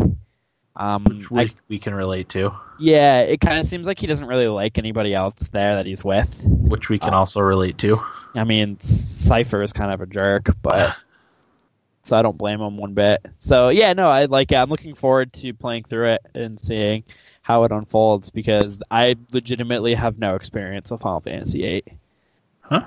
So this is our like blind run. Nice. Yep. I, I really enjoyed it. Um, from what I played, I think the systems are pretty deep, a lot deeper than um, Final Fantasy VII, probably. Uh, it is kind of similar to the Materia system, but there's a lot going on with uh, the way you can junction magic and elemental and all that kind of stuff. Uh, and I do like how magic is more like an item than a spell that you cast. I mean, it is still a spell that you cast, but you there's quantities involved and um, the ability to draw a spell from an enemy mid battle and cast it at the same time is, is pretty cool. And I am kind of intrigued by what's going on with the characters in the story. I, we like to make fun of Squall, but he's an easy target. But I, I'm I'm excited because it is like it scratches the nostalgic Final Fantasy itch and is also a new experience for me. So mm-hmm. I should say I apologize to all the fans, but we're going to be beating the Squall's complex joke into the ground for the next definitely, probably uh-huh. three months that we play we play this game. Nice. definitely. So Okay. Anything else, Corey? No, um, no. And I Rocket League and Hearthstone in my free time. I downloaded Hearthstone. I haven't played it yet. It's on my it's on my tablet. I am um every time I like I'm about to start a game, I'm like, ah, that would be good for four in February. So Sure. I don't know. I think I just need to pick something that won't be good for four in February because I'm planning on doing Hellblade for Uh-huh. four in February. Uh, what's the other one? We were just talking about it. I forget now. Not important. We'll probably do an episode uh, four in February. Prep. Yeah, Come up with our games. If you guys are doing it, I don't even know. of course. I'm gonna try. Yeah. So Okay. no, nothing, nothing else. Oops. Will, what do you have? NieR Automata. NieR Automata. I'm gonna lead off with wow. What a game. Yeah. Uh, I just Dan for uh, your reference. I just did the the missile thing with the secret or the sea the sea machine. Uh huh. I, I, was playing that and I was blown away during that whole sequence Yeah. because I would like one of my top moments of the year was NieR Automata boss fights. hmm uh, and like doing that fight like just solidified wow and what i like about it is the NieR Automata boss fights don't seem hard i don't know if it's because i have the auto evade chip in which makes it a lot easier for me Uh huh. but they're not hard but they're crazy Yeah. and a lot of fun uh, which is the same way that i felt about the final fantasy 15 leviathan fight uh, Uh-huh. was not hard, but it was a lot of fun, and that's what I want in boss fights as opposed to difficulty. yeah. So I really loved that section of the game. So uh, right now I'm I want to say 12 hours into it. Then I I know one playthrough. You said it was 17, right? Hours. That's how long it took me. Um, that may be longer than the average playthrough because I try to try to do some exploration and, and side stuff along the way. So Mhm. I read. A, I checked a guide just because I was curious about how many main story missions that I have left in my playthrough, and I saw I only had like maybe three more sections Yeah. left. yeah, you don't have long. so I'm pretty close to beating it with uh, with uh, 2B. Uh, Uh-huh. Yeah, it's 2B. So I am in love with this game though. It's a lot of fun. Honestly, like depending on how I know there's like three or four playthroughs in this game. Uh, I and I if I play through them, beat it, and get really into it, I this game would have definitely competed for uh, top three at least game of the year. And I was thinking about like if I had played Horizon, this game like Life is Strange, I probably would have had the hardest top five game of the year Yeah, list that I've ever had to make. yeah. There's a lot of good ones that came out this year. Yeah, like what an incredible year for games. I want to try before school starts to get through Life is Strange and Horizon as well. Uh-huh. So that's what I'm going to be aiming to try and do. Yeah, Dragon Ball Z Fighters coming out, uh, and I'm going to be watching Japanese Dragon Ball. So who knows if that happens? But I'm blown away by Nier Automata so far. yeah. Really, really good game. Agreed.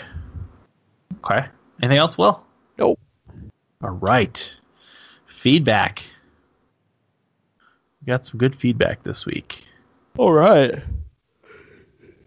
Uh, first one is from Alex, who says, uh, Dwight, yeah, yeah, back injuries are common. Not as common as knee injuries, but more common than wrist injuries. Michael, I don't need a history lesson, okay?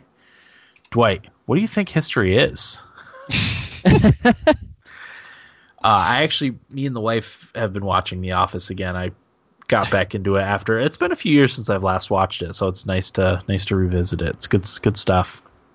He says, "Hey boys, it's been a good year so far for me. How about yourselves? I was listening to the episode with Dan's bat story and it reminded me of the bat scene from Black Sheep where they try to catch the bat." And any scene with Jim Carrey and bats and Ace Ventura when nature calls. uh, when we was talking about a new Pokemon game last week, I imagined that I would want a new Pokemon game, and the answer is Pokemon Snap, but with the visuals of Horizon Zero Dawn. Lastly, have you guys watched Bright on Netflix? It has Will Smith and Joel Edgerton. It's basically Training Day meets Lord of the Rings. I like to accept it all f- for all the cursing. Sometimes it's just too much. Freaking sweet action scenes, though. All right, have a good weekend. Uh, has anyone watched Bright? I have not. Um, my my girlfriend started it, so every time I ask if she wants to watch it, she's like, "I already saw it." So I, Oh. I'm just waiting for the enough time to watch it on my own at some point. Gotcha. But I, I am very curious. I know uh, it didn't review well, but uh, the fans, the people, the people that matter, seem to Yeah. like it. So Yep. take it for what it is. It's not uh it's not your you know it's not the pursuit of happiness. You know, it's it's Will Smith and a fun fantasy. Right. It's uh, not everything is meant to be like super artsy fartsy or Yeah, or Oscar or worthy. super AAA summer blockbuster type of thing. You know, like there's Right. movies that can be happily in between those two. So Yes. Nope, there's no in between. just like video games. Yep. Uh, new Pokemon game. Imagine the eh, what? Uh, oh, Alex, well, what he imagines he wants a new Pokemon game to be is a new Pokemon Snap with impressive visuals. Did Eric write this in by any chance? I don't think so. Sounds like It does. an Se- it does seem like it though. Uh, Oh, Dan, no, Dan, I meant to tell you uh, the trademark for Pokemon Zero and One were false. Oh, that okay. Yeah. Yeah. I'd heard that was a rumor, um, so it was false. Yeah. But yeah, the I mean, they're supposed to be coming out with the Pokemon game this year on the Switch, so I'll be very interested to see what they come up with. It's going to be the first time in a while it's been a full-on console RPG. Um, no, that's the first full-on console RPG, isn't it? Yeah, uh, uh, at that scale, because the other ones are like Pokemon Colosseum and stuff like that. Yeah, which were you know, and Pokemon Snap, which are fine, but uh, I'm looking forward to seeing what Nintendo comes up with with the full-on Pokemon RPG. I truly believe that this Pokemon game can be spe- pretty special. Yeah, it can be. Will it be? I, I've honestly like they re- they can't screw it up. really, yeah, there's they pressure. Pre- there's definitely some pressure there. Yeah, I like. I I think even for people like Corey and Eric who don't really care about Pokemon, I think this might be a game to play Yeah. regardless. Because I Oh, think sure. this, as I said, this could be really something special. Yeah, we're supposed to get Pokemon and Fire Emblem this year. So. Corey, you gotta get a Switch, man. Yeah, I'll just borrow yours. I don't know if you're gonna get a chance with all these games. Yeah, it you won't be getting way. my Switch. Well, you have to pry it from my kids' fingers first. Do you really want to take it from Max, Corey? no. of course not. He's got like 170 hours of Mario Odyssey. He's got almost 700 moons. That's incredible. That's way more than that's more than me and you combined, Dan. I thought I, I thought I had had like 600 something. I don't. I just hit the. f- I when I was played it last. I think I played it over the weekend. I I hit 500. Okay. So he's almost 200 over me. Crazy. Um. So that's from Alex. So thank you, Alex. Mhm. The next is from Miguel in Spain. Miguel says, uh, "Hi guys, I don't know if you remember me, but I used to leave you some feedback some time ago, and I, uh, then I stopped doing it because of lack of time. But that doesn't mean I didn't continue to listen to every single episode of yours. Fortunately, I got a job as a civil servant in court of justice and moved to Madrid. Although uh, soon I have I will have to come back home. This Christmas I bought a television, uh, 4K, and a PlayStation 4 in a bundle with GTA 5 and Uncharted 4. GTA 5 I gave to one of my nephews as a present, and I bought uh, on sale uh, other games like The Last of Us, FIFA 17, Project Cars, and Everybody's Golf. I haven't had much time to play, uh, and I've only tested the last three I've mentioned, and I have to say that Everybody's Golf is the one that hooked me up the most. Some friends mock me, saying it looks like a Wii game, but I can only say that it is very addicting and rewarding with the time you commit to it. I'm looking forward to playing Uncharted and The Last of Us, and maybe uh, to share my opinions with you. I'll be glad if you if you picked me up uh, one game to add my collection. Ciao, y hasta la vista, Miguel. Uh, Miguel, of course we remember you. Uh, you were the one that, that corrected us on our miss or wrong information about Spain and its and its government because we weren't sure that, that Spain had a king, but he he filled us in that Spain had a king who I think has since abdicated the throne. Didn't the king of Spain abdicate? Yes, he did. I don't know if he left it to his heirs or whatever. I don't know. Um, Maybe Miguel can fill us in. Yeah, fill us in on, on what's going on in the Spanish Spanish uh, monarchy. Send us Um, a voicemail. I want to hear about this. I also remember him remember him telling us that his internet is poor where where he was living at the time. Hopefully, it's better for him because there's nothing worse than having poor internet in in today's day and age. You know. No kidding. Hey, congrats on the new job. Congrats on the new job. Congrats on PS4. Uh, do we have any game recommendations for him? And Nier Eric loved Automata. Eric, Eric, yeah, NieR Automata is a good one. Uh, Eric also loved Everybody's Golf. So, Will, you played a little bit, right? Yeah, I really liked it too. I thought it was a fantastic game. I want to play more of it actually. Yeah. Um, I was gonna say uh, games that I'm interested on the PS4 would be uh, like Persona Five. Would be one of them. That's one I really want to play, and then Blood, Bloodborne. Like Bloodborne's like a must buy. Bloodborne's a good pick for sure. That's kind of That would be the one I would go with. Yeah. Yeah, Bloodborne. I don't Um, know. I feel that like that's pretty. That has some mass appeal. Yeah, I don't know. I don't think Will would like it. Bloodborne. Yeah, Uh, I feel like out of all of them, I would like Bloodborne the most. Bloodborne the most. But that's not saying much because I don't really care for the Souls games. Right. Okay, so that was from Miguel in Spain. So th- it's good to hear from you again, Miguel. Um, Miguel actually did our intro too, which was awesome. Thanks, Miguel. Thank you for that. And again, uh, I we used to ask listeners to send in those like, "Hey, this is so and so. You're Well- listening to Thumbstick Athletes podcast." I don't know if you realized, Dan. That's when that's from. Was when we were asking. Oh, was it those. really? So it's Yeah. from a long time ago. Yeah. Well, so Miguel sent his feedback in on Facebook, and I happened to see the message. But his prior message was his voicemail, so it was right above it. And I'm like, oh, how perfect! I'll you you know pull this out and then send the feedback through our Okay. email portal. And Nice. that's yeah. Yeah, so if anyone wants to do one of those, just call our voicemail number, which I don't know off the top of my head. Uh, call Uh, if you go to, Go ahead. I was just gonna say, if you go to thumbstickathletes.com slash contact, it's on that page there. Um, and I'll call it up right now, just since we're talking about it. Right. The number is six zero seven. I think it still works. We tested it like a month ago and it worked, Yeah. but uh, 607 527 0547. And of course, that's a US number. Um, Yep. You can also just record it on your computer and email it to us. That's Yep. cool too. Yeah, But- just say, hey, this is so and so. You're listening to the Thumbstick Athletes podcast. We love those. They're Yeah. great. It's awesome. So, Beavis and Uh, Butthead did one for us. yes, they did. uh, so, thanks, Miguel. Next is from.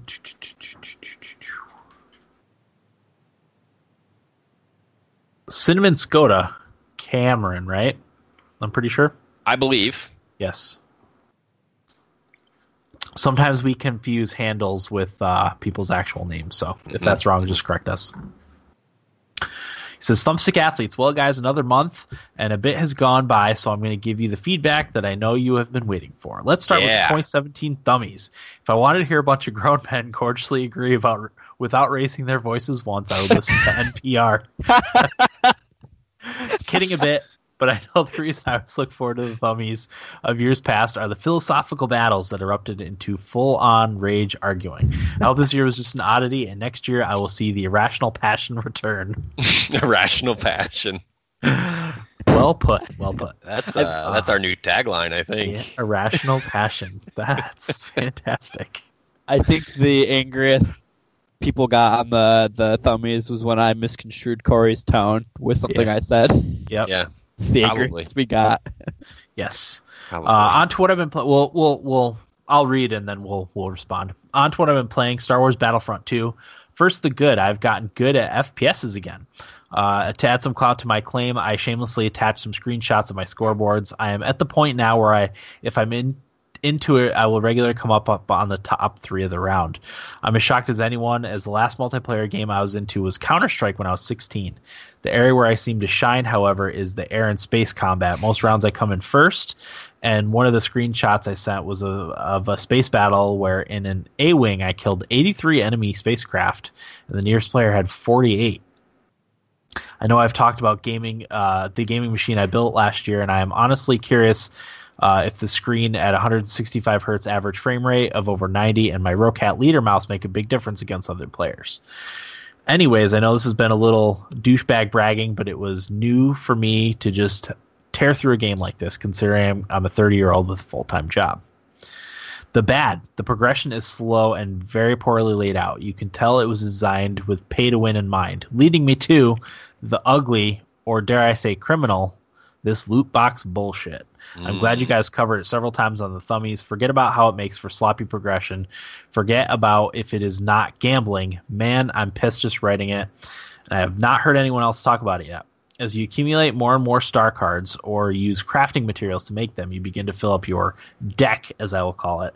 Then you spend credits on loot boxes. If you already have the card, it does not upgrade you. It does not give you a different card. It just gives you 200 fucking credits per repeat card. Uh, now, as I play the space battles the most, those are the crates I use my credits on. I'm at the point where I regularly have two to three repeat cards, and several times have had four repeat cards. Let me do the math here. I will spend 2,400 credits on a ship's box, get five cards, four duplicates. So rather than star cards, I will get 800 credits back. I spend 24 cred- 2,400 credits to get 800. Now imagine people were paying real money for that. It would be criminal. So, with that said and done, it deserves a steaming pile of disappointment, just ahead of The Last Jedi. I'm going to protest quit this game. On we go. Uh, so, I played some Monaco uh, that I won from you guys. I did not enjoy it. I tried some Arma 2, but it keeps crashing on my system. now I'm thinking I'm uh, going to go buy some games you guys talked about. I think NieR Automata first, and then Life is Strange Before the Storm, as it was easily my game of the year last year and gave me the feels really hard. In closing, the Porsche project is ongoing. In true Canadian fashion, much much of the work recently has been done in a snowsuit freezing in my driveway. It's real Nice. cold and lots of snow, but it is progressing.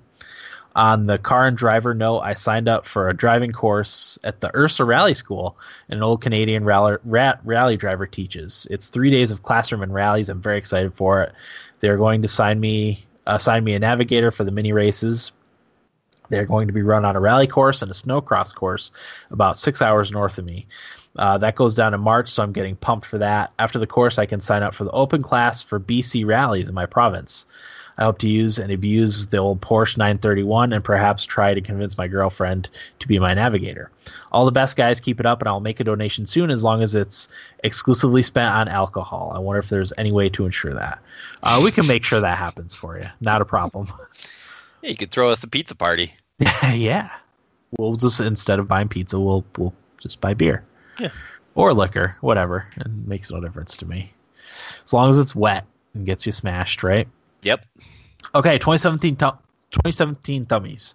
Uh, there was a lot of agreeing on this year's episode. Uh, we talked about it a little bit, but I, a lot of it was. Um, I mean, I mean, I know Eric and Corey didn't just didn't play a lot of games, right? Yeah, and didn't really feel strongly about any of the games that we played. Right. I, I the only game I felt strongly about was Pyre, Right. uh, and I'm glad it won Best Indie because if it didn't, if Cuphead beat Pyre, I would have I would have put up a fuss. I would have Right. been upset too. That was Okay. the only one I was going in thinking like, ah, this is the only one I'm really gonna stand my ground on. But it Yeah. ended up winning, and yeah, I don't know. And it wasn't even close, really. I don't think. right? Yeah, like Cuphead was the one game I think um, there's the potential to argue about because I know you and Eric really liked it, and I was Yeah. just sort of indifferent on it. Um, all style and no substance, but it just didn't really come up. And and Eric said, I think I asked the question, and Eric said like just less interest in in arguing this year, Yeah. less interest in fighting for the games that you liked.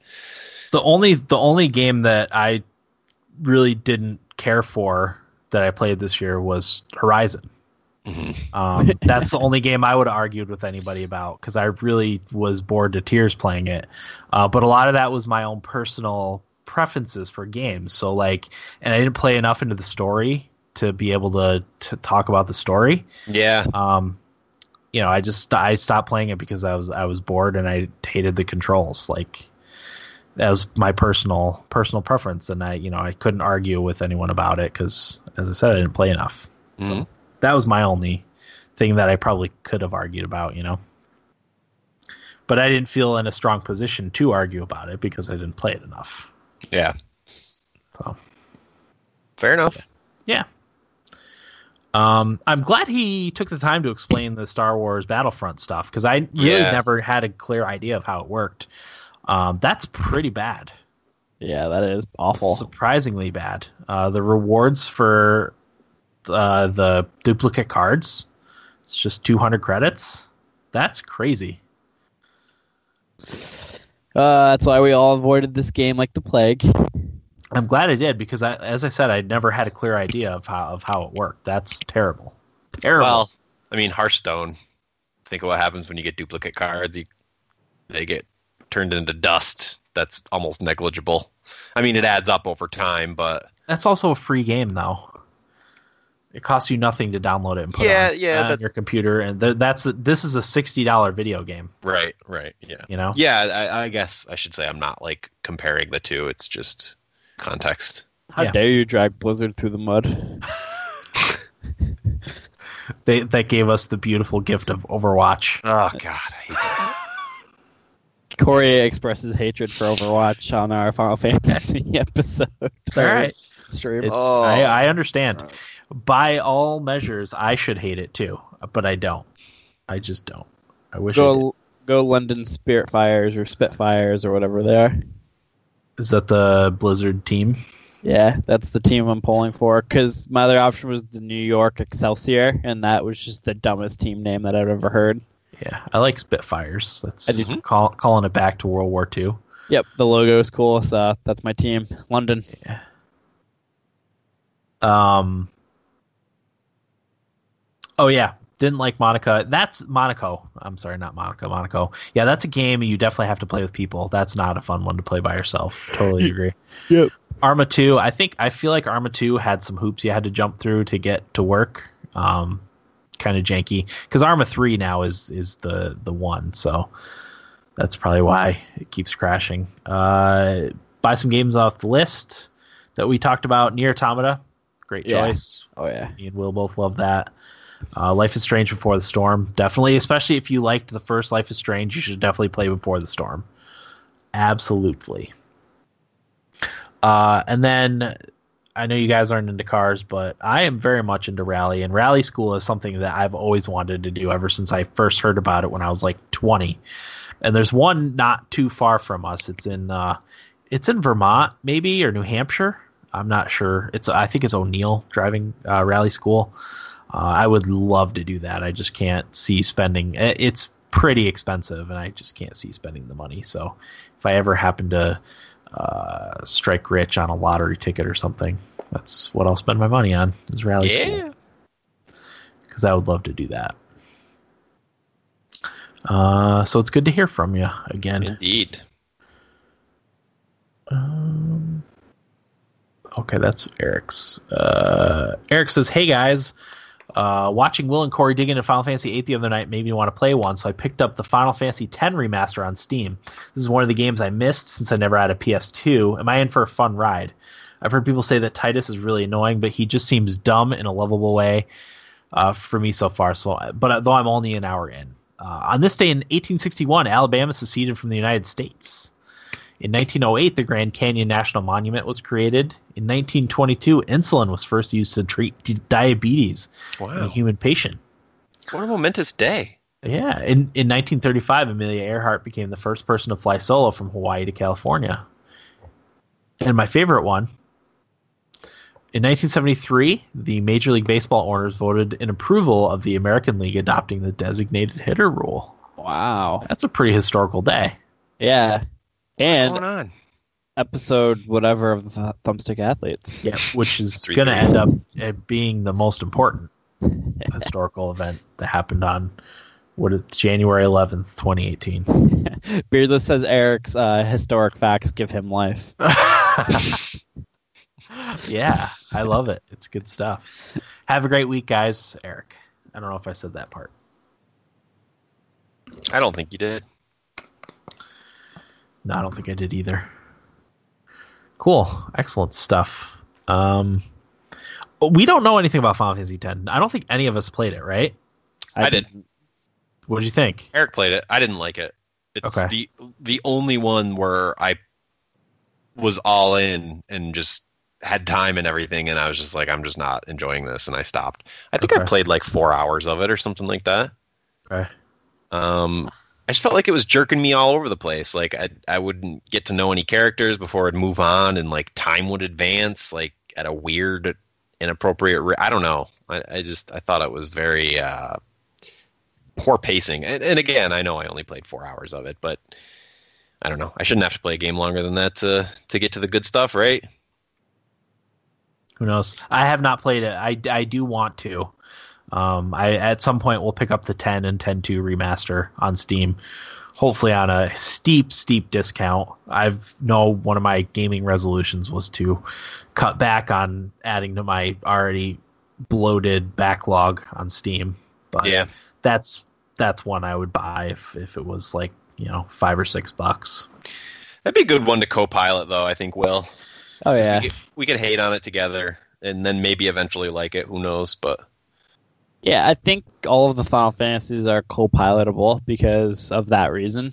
Because we can be both just be miserable together about it and pick on it, and really make some people who love the game mad. yeah, that's my favorite. That's my favorite thing to do. Okay. Uh, next is from Idaho Jake, who says, "Hey guys, first uh, out, huge congrats to Eric. I just hope the kid isn't 17 the next time the Bills make the playoffs." as as some of you know, I finally got an SNES Classic, and I can't stop playing it. The controller feels so good. I can't remember if I told you guys that I bought Injustice 2 and it is a great game and should be given a fair shot. Congrats to Dan for winning the Underdog Football Challenge, and I can't wait for next year my thoughts on the Thummies is, is they have been better in past years because you guys have played more games. This year was good, uh, but not great because no debating. Although I do want a Switch after the Thummies and playing the SNES Classic. Uh, my game of the year is Horizon Zero Dawn and runner-up is Assassin's Creed Origins, two great games from 2017. My gaming resolution is to play and finish more of my backlog before I buy and play new games. Now for Idaho Jake's This Day in Gaming History, 2005 Resident Evil 4 was released on the GameCube, and Mercenaries was was released on PlayStation 2 and Xbox. 2008 Legend of Zelda, uh, Fallen Sage Windows version was released worldwide. What the hell is that? I don't know. That Someone look it up now. Run the name Uh, by me again.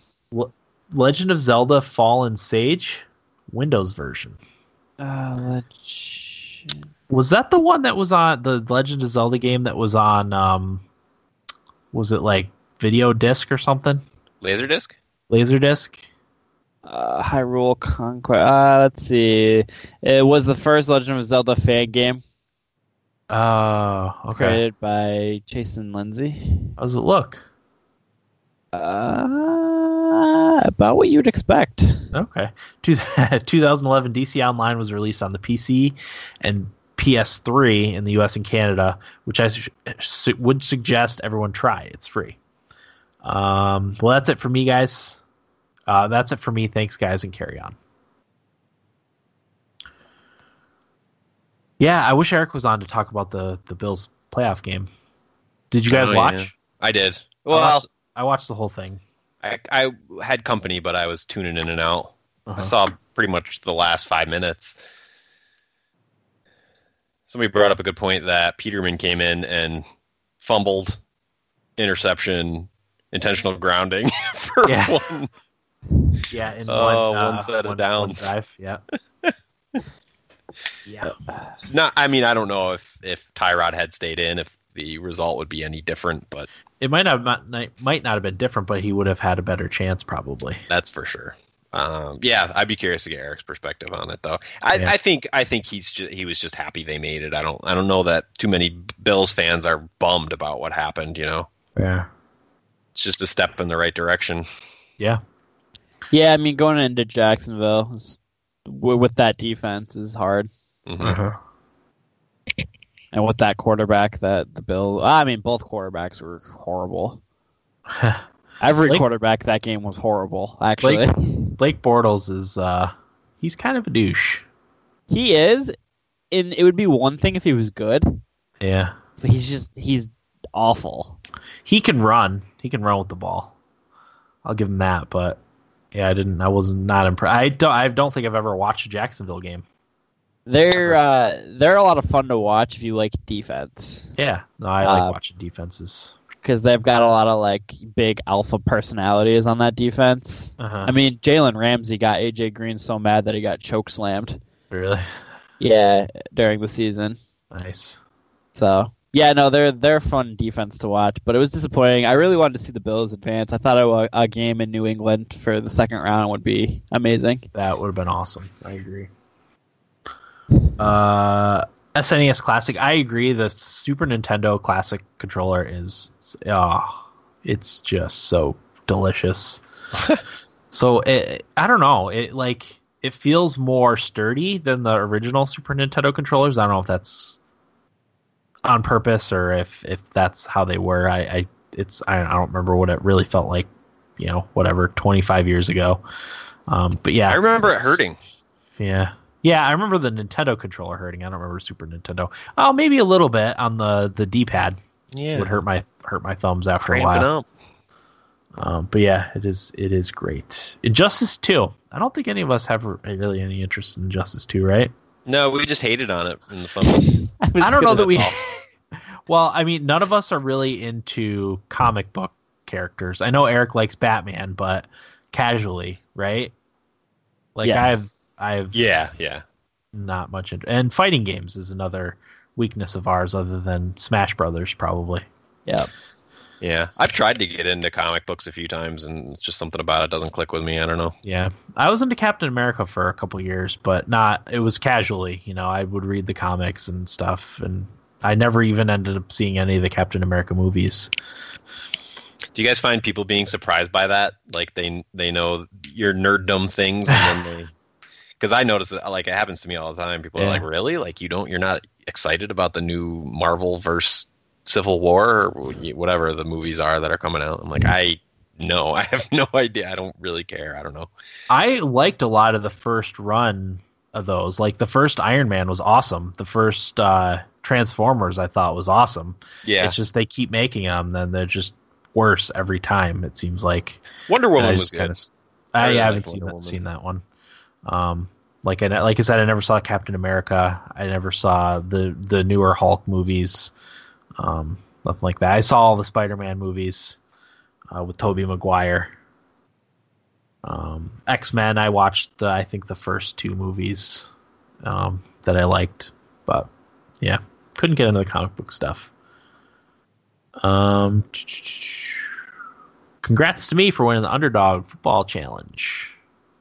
Yeah, we uh, never settled on an award, and you won the beaten games thing. I've Yeah. been saying it over and over again. I think the the winner of one of those things should choose a four in February game. For me, for me, or for no, everyone? for for for everyone. I think we did something like that one year. okay, I'm fine with that. I still want a statue raised in my honor. I think we Or should give Because I, out a I, I trophy. won, fa- I won fantasy hockey last year too. Oh wow, Yeah, Dan, He you're right. a. I, it was a good 2017 for my challenges. Um, or I kind of like the idea of you just like picking one game for everybody that they have to to play this year to beat. You know, within reason, obviously. Yeah, But I don't know. I, I just think there should be some tangible podcast related reward. well, I think you guys should be the ones to decide that. I don't think I should have input on that being the winner. I kind of like that. I listened to a fantasy football podcast where they make bets and they keep it like through tangibly through like the podcast. It's really cool, uh, and I like hearing that because it makes it more interesting to listen to them Yeah. squabble back and forth over it. And with the football thing, that works too because I think it'd be fun to get our listeners like picking games that we have to play. You know.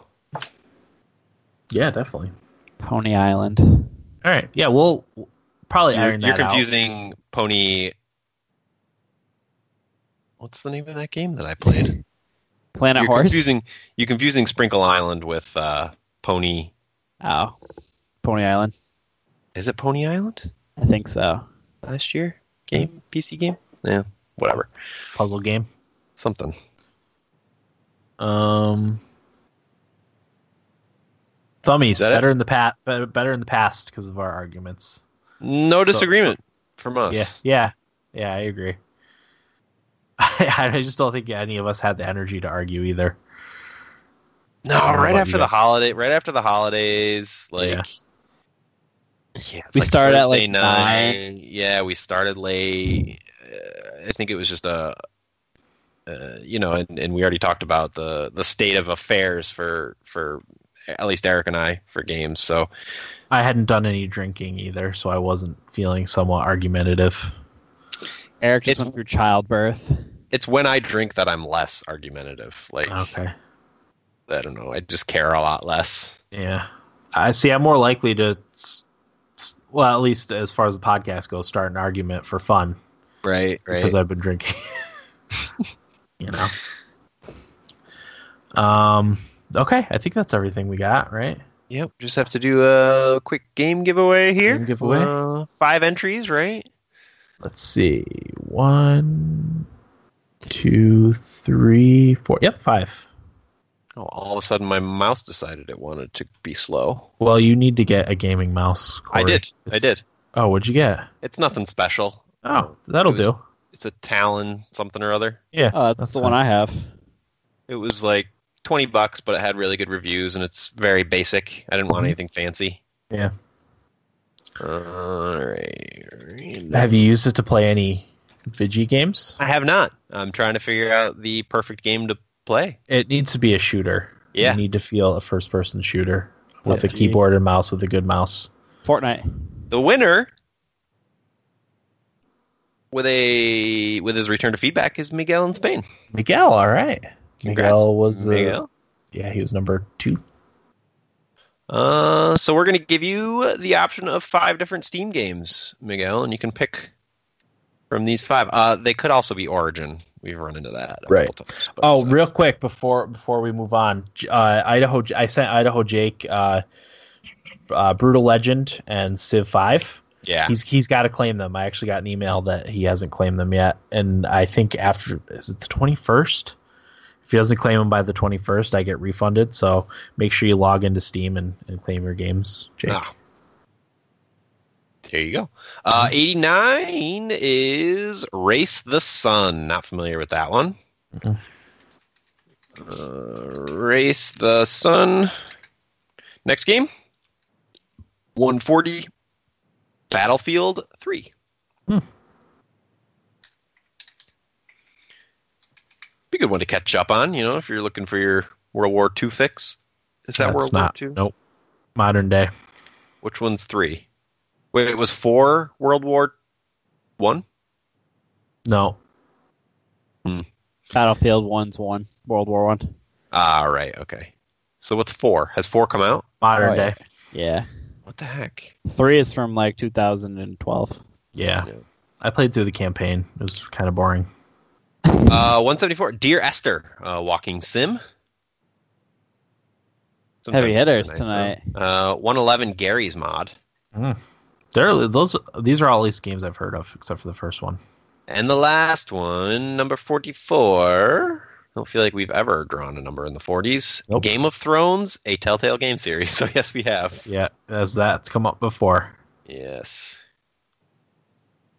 So your options are Race the Sun, Battlefield 3, Dear Esther, Garry's Mod, and Game of Thrones, a Telltale game series. Um, still waiting on. I don't know if Tate sent us which one he wanted out of Crysis 2, On the Rain Slick Precipice of Darkness, Episode 1, Game of Thrones, a Telltale game series, Puzzle Agent 1, and Mythic Wonders, The Philosopher's Stone. And I think I still owe Eric the Escapists in the DLC. I don't know if I sent that to him. I'll double check. That's it. All right. Uh, so next week, topic. Uh, We'll figure something out. We could do our we could do our four in February plan.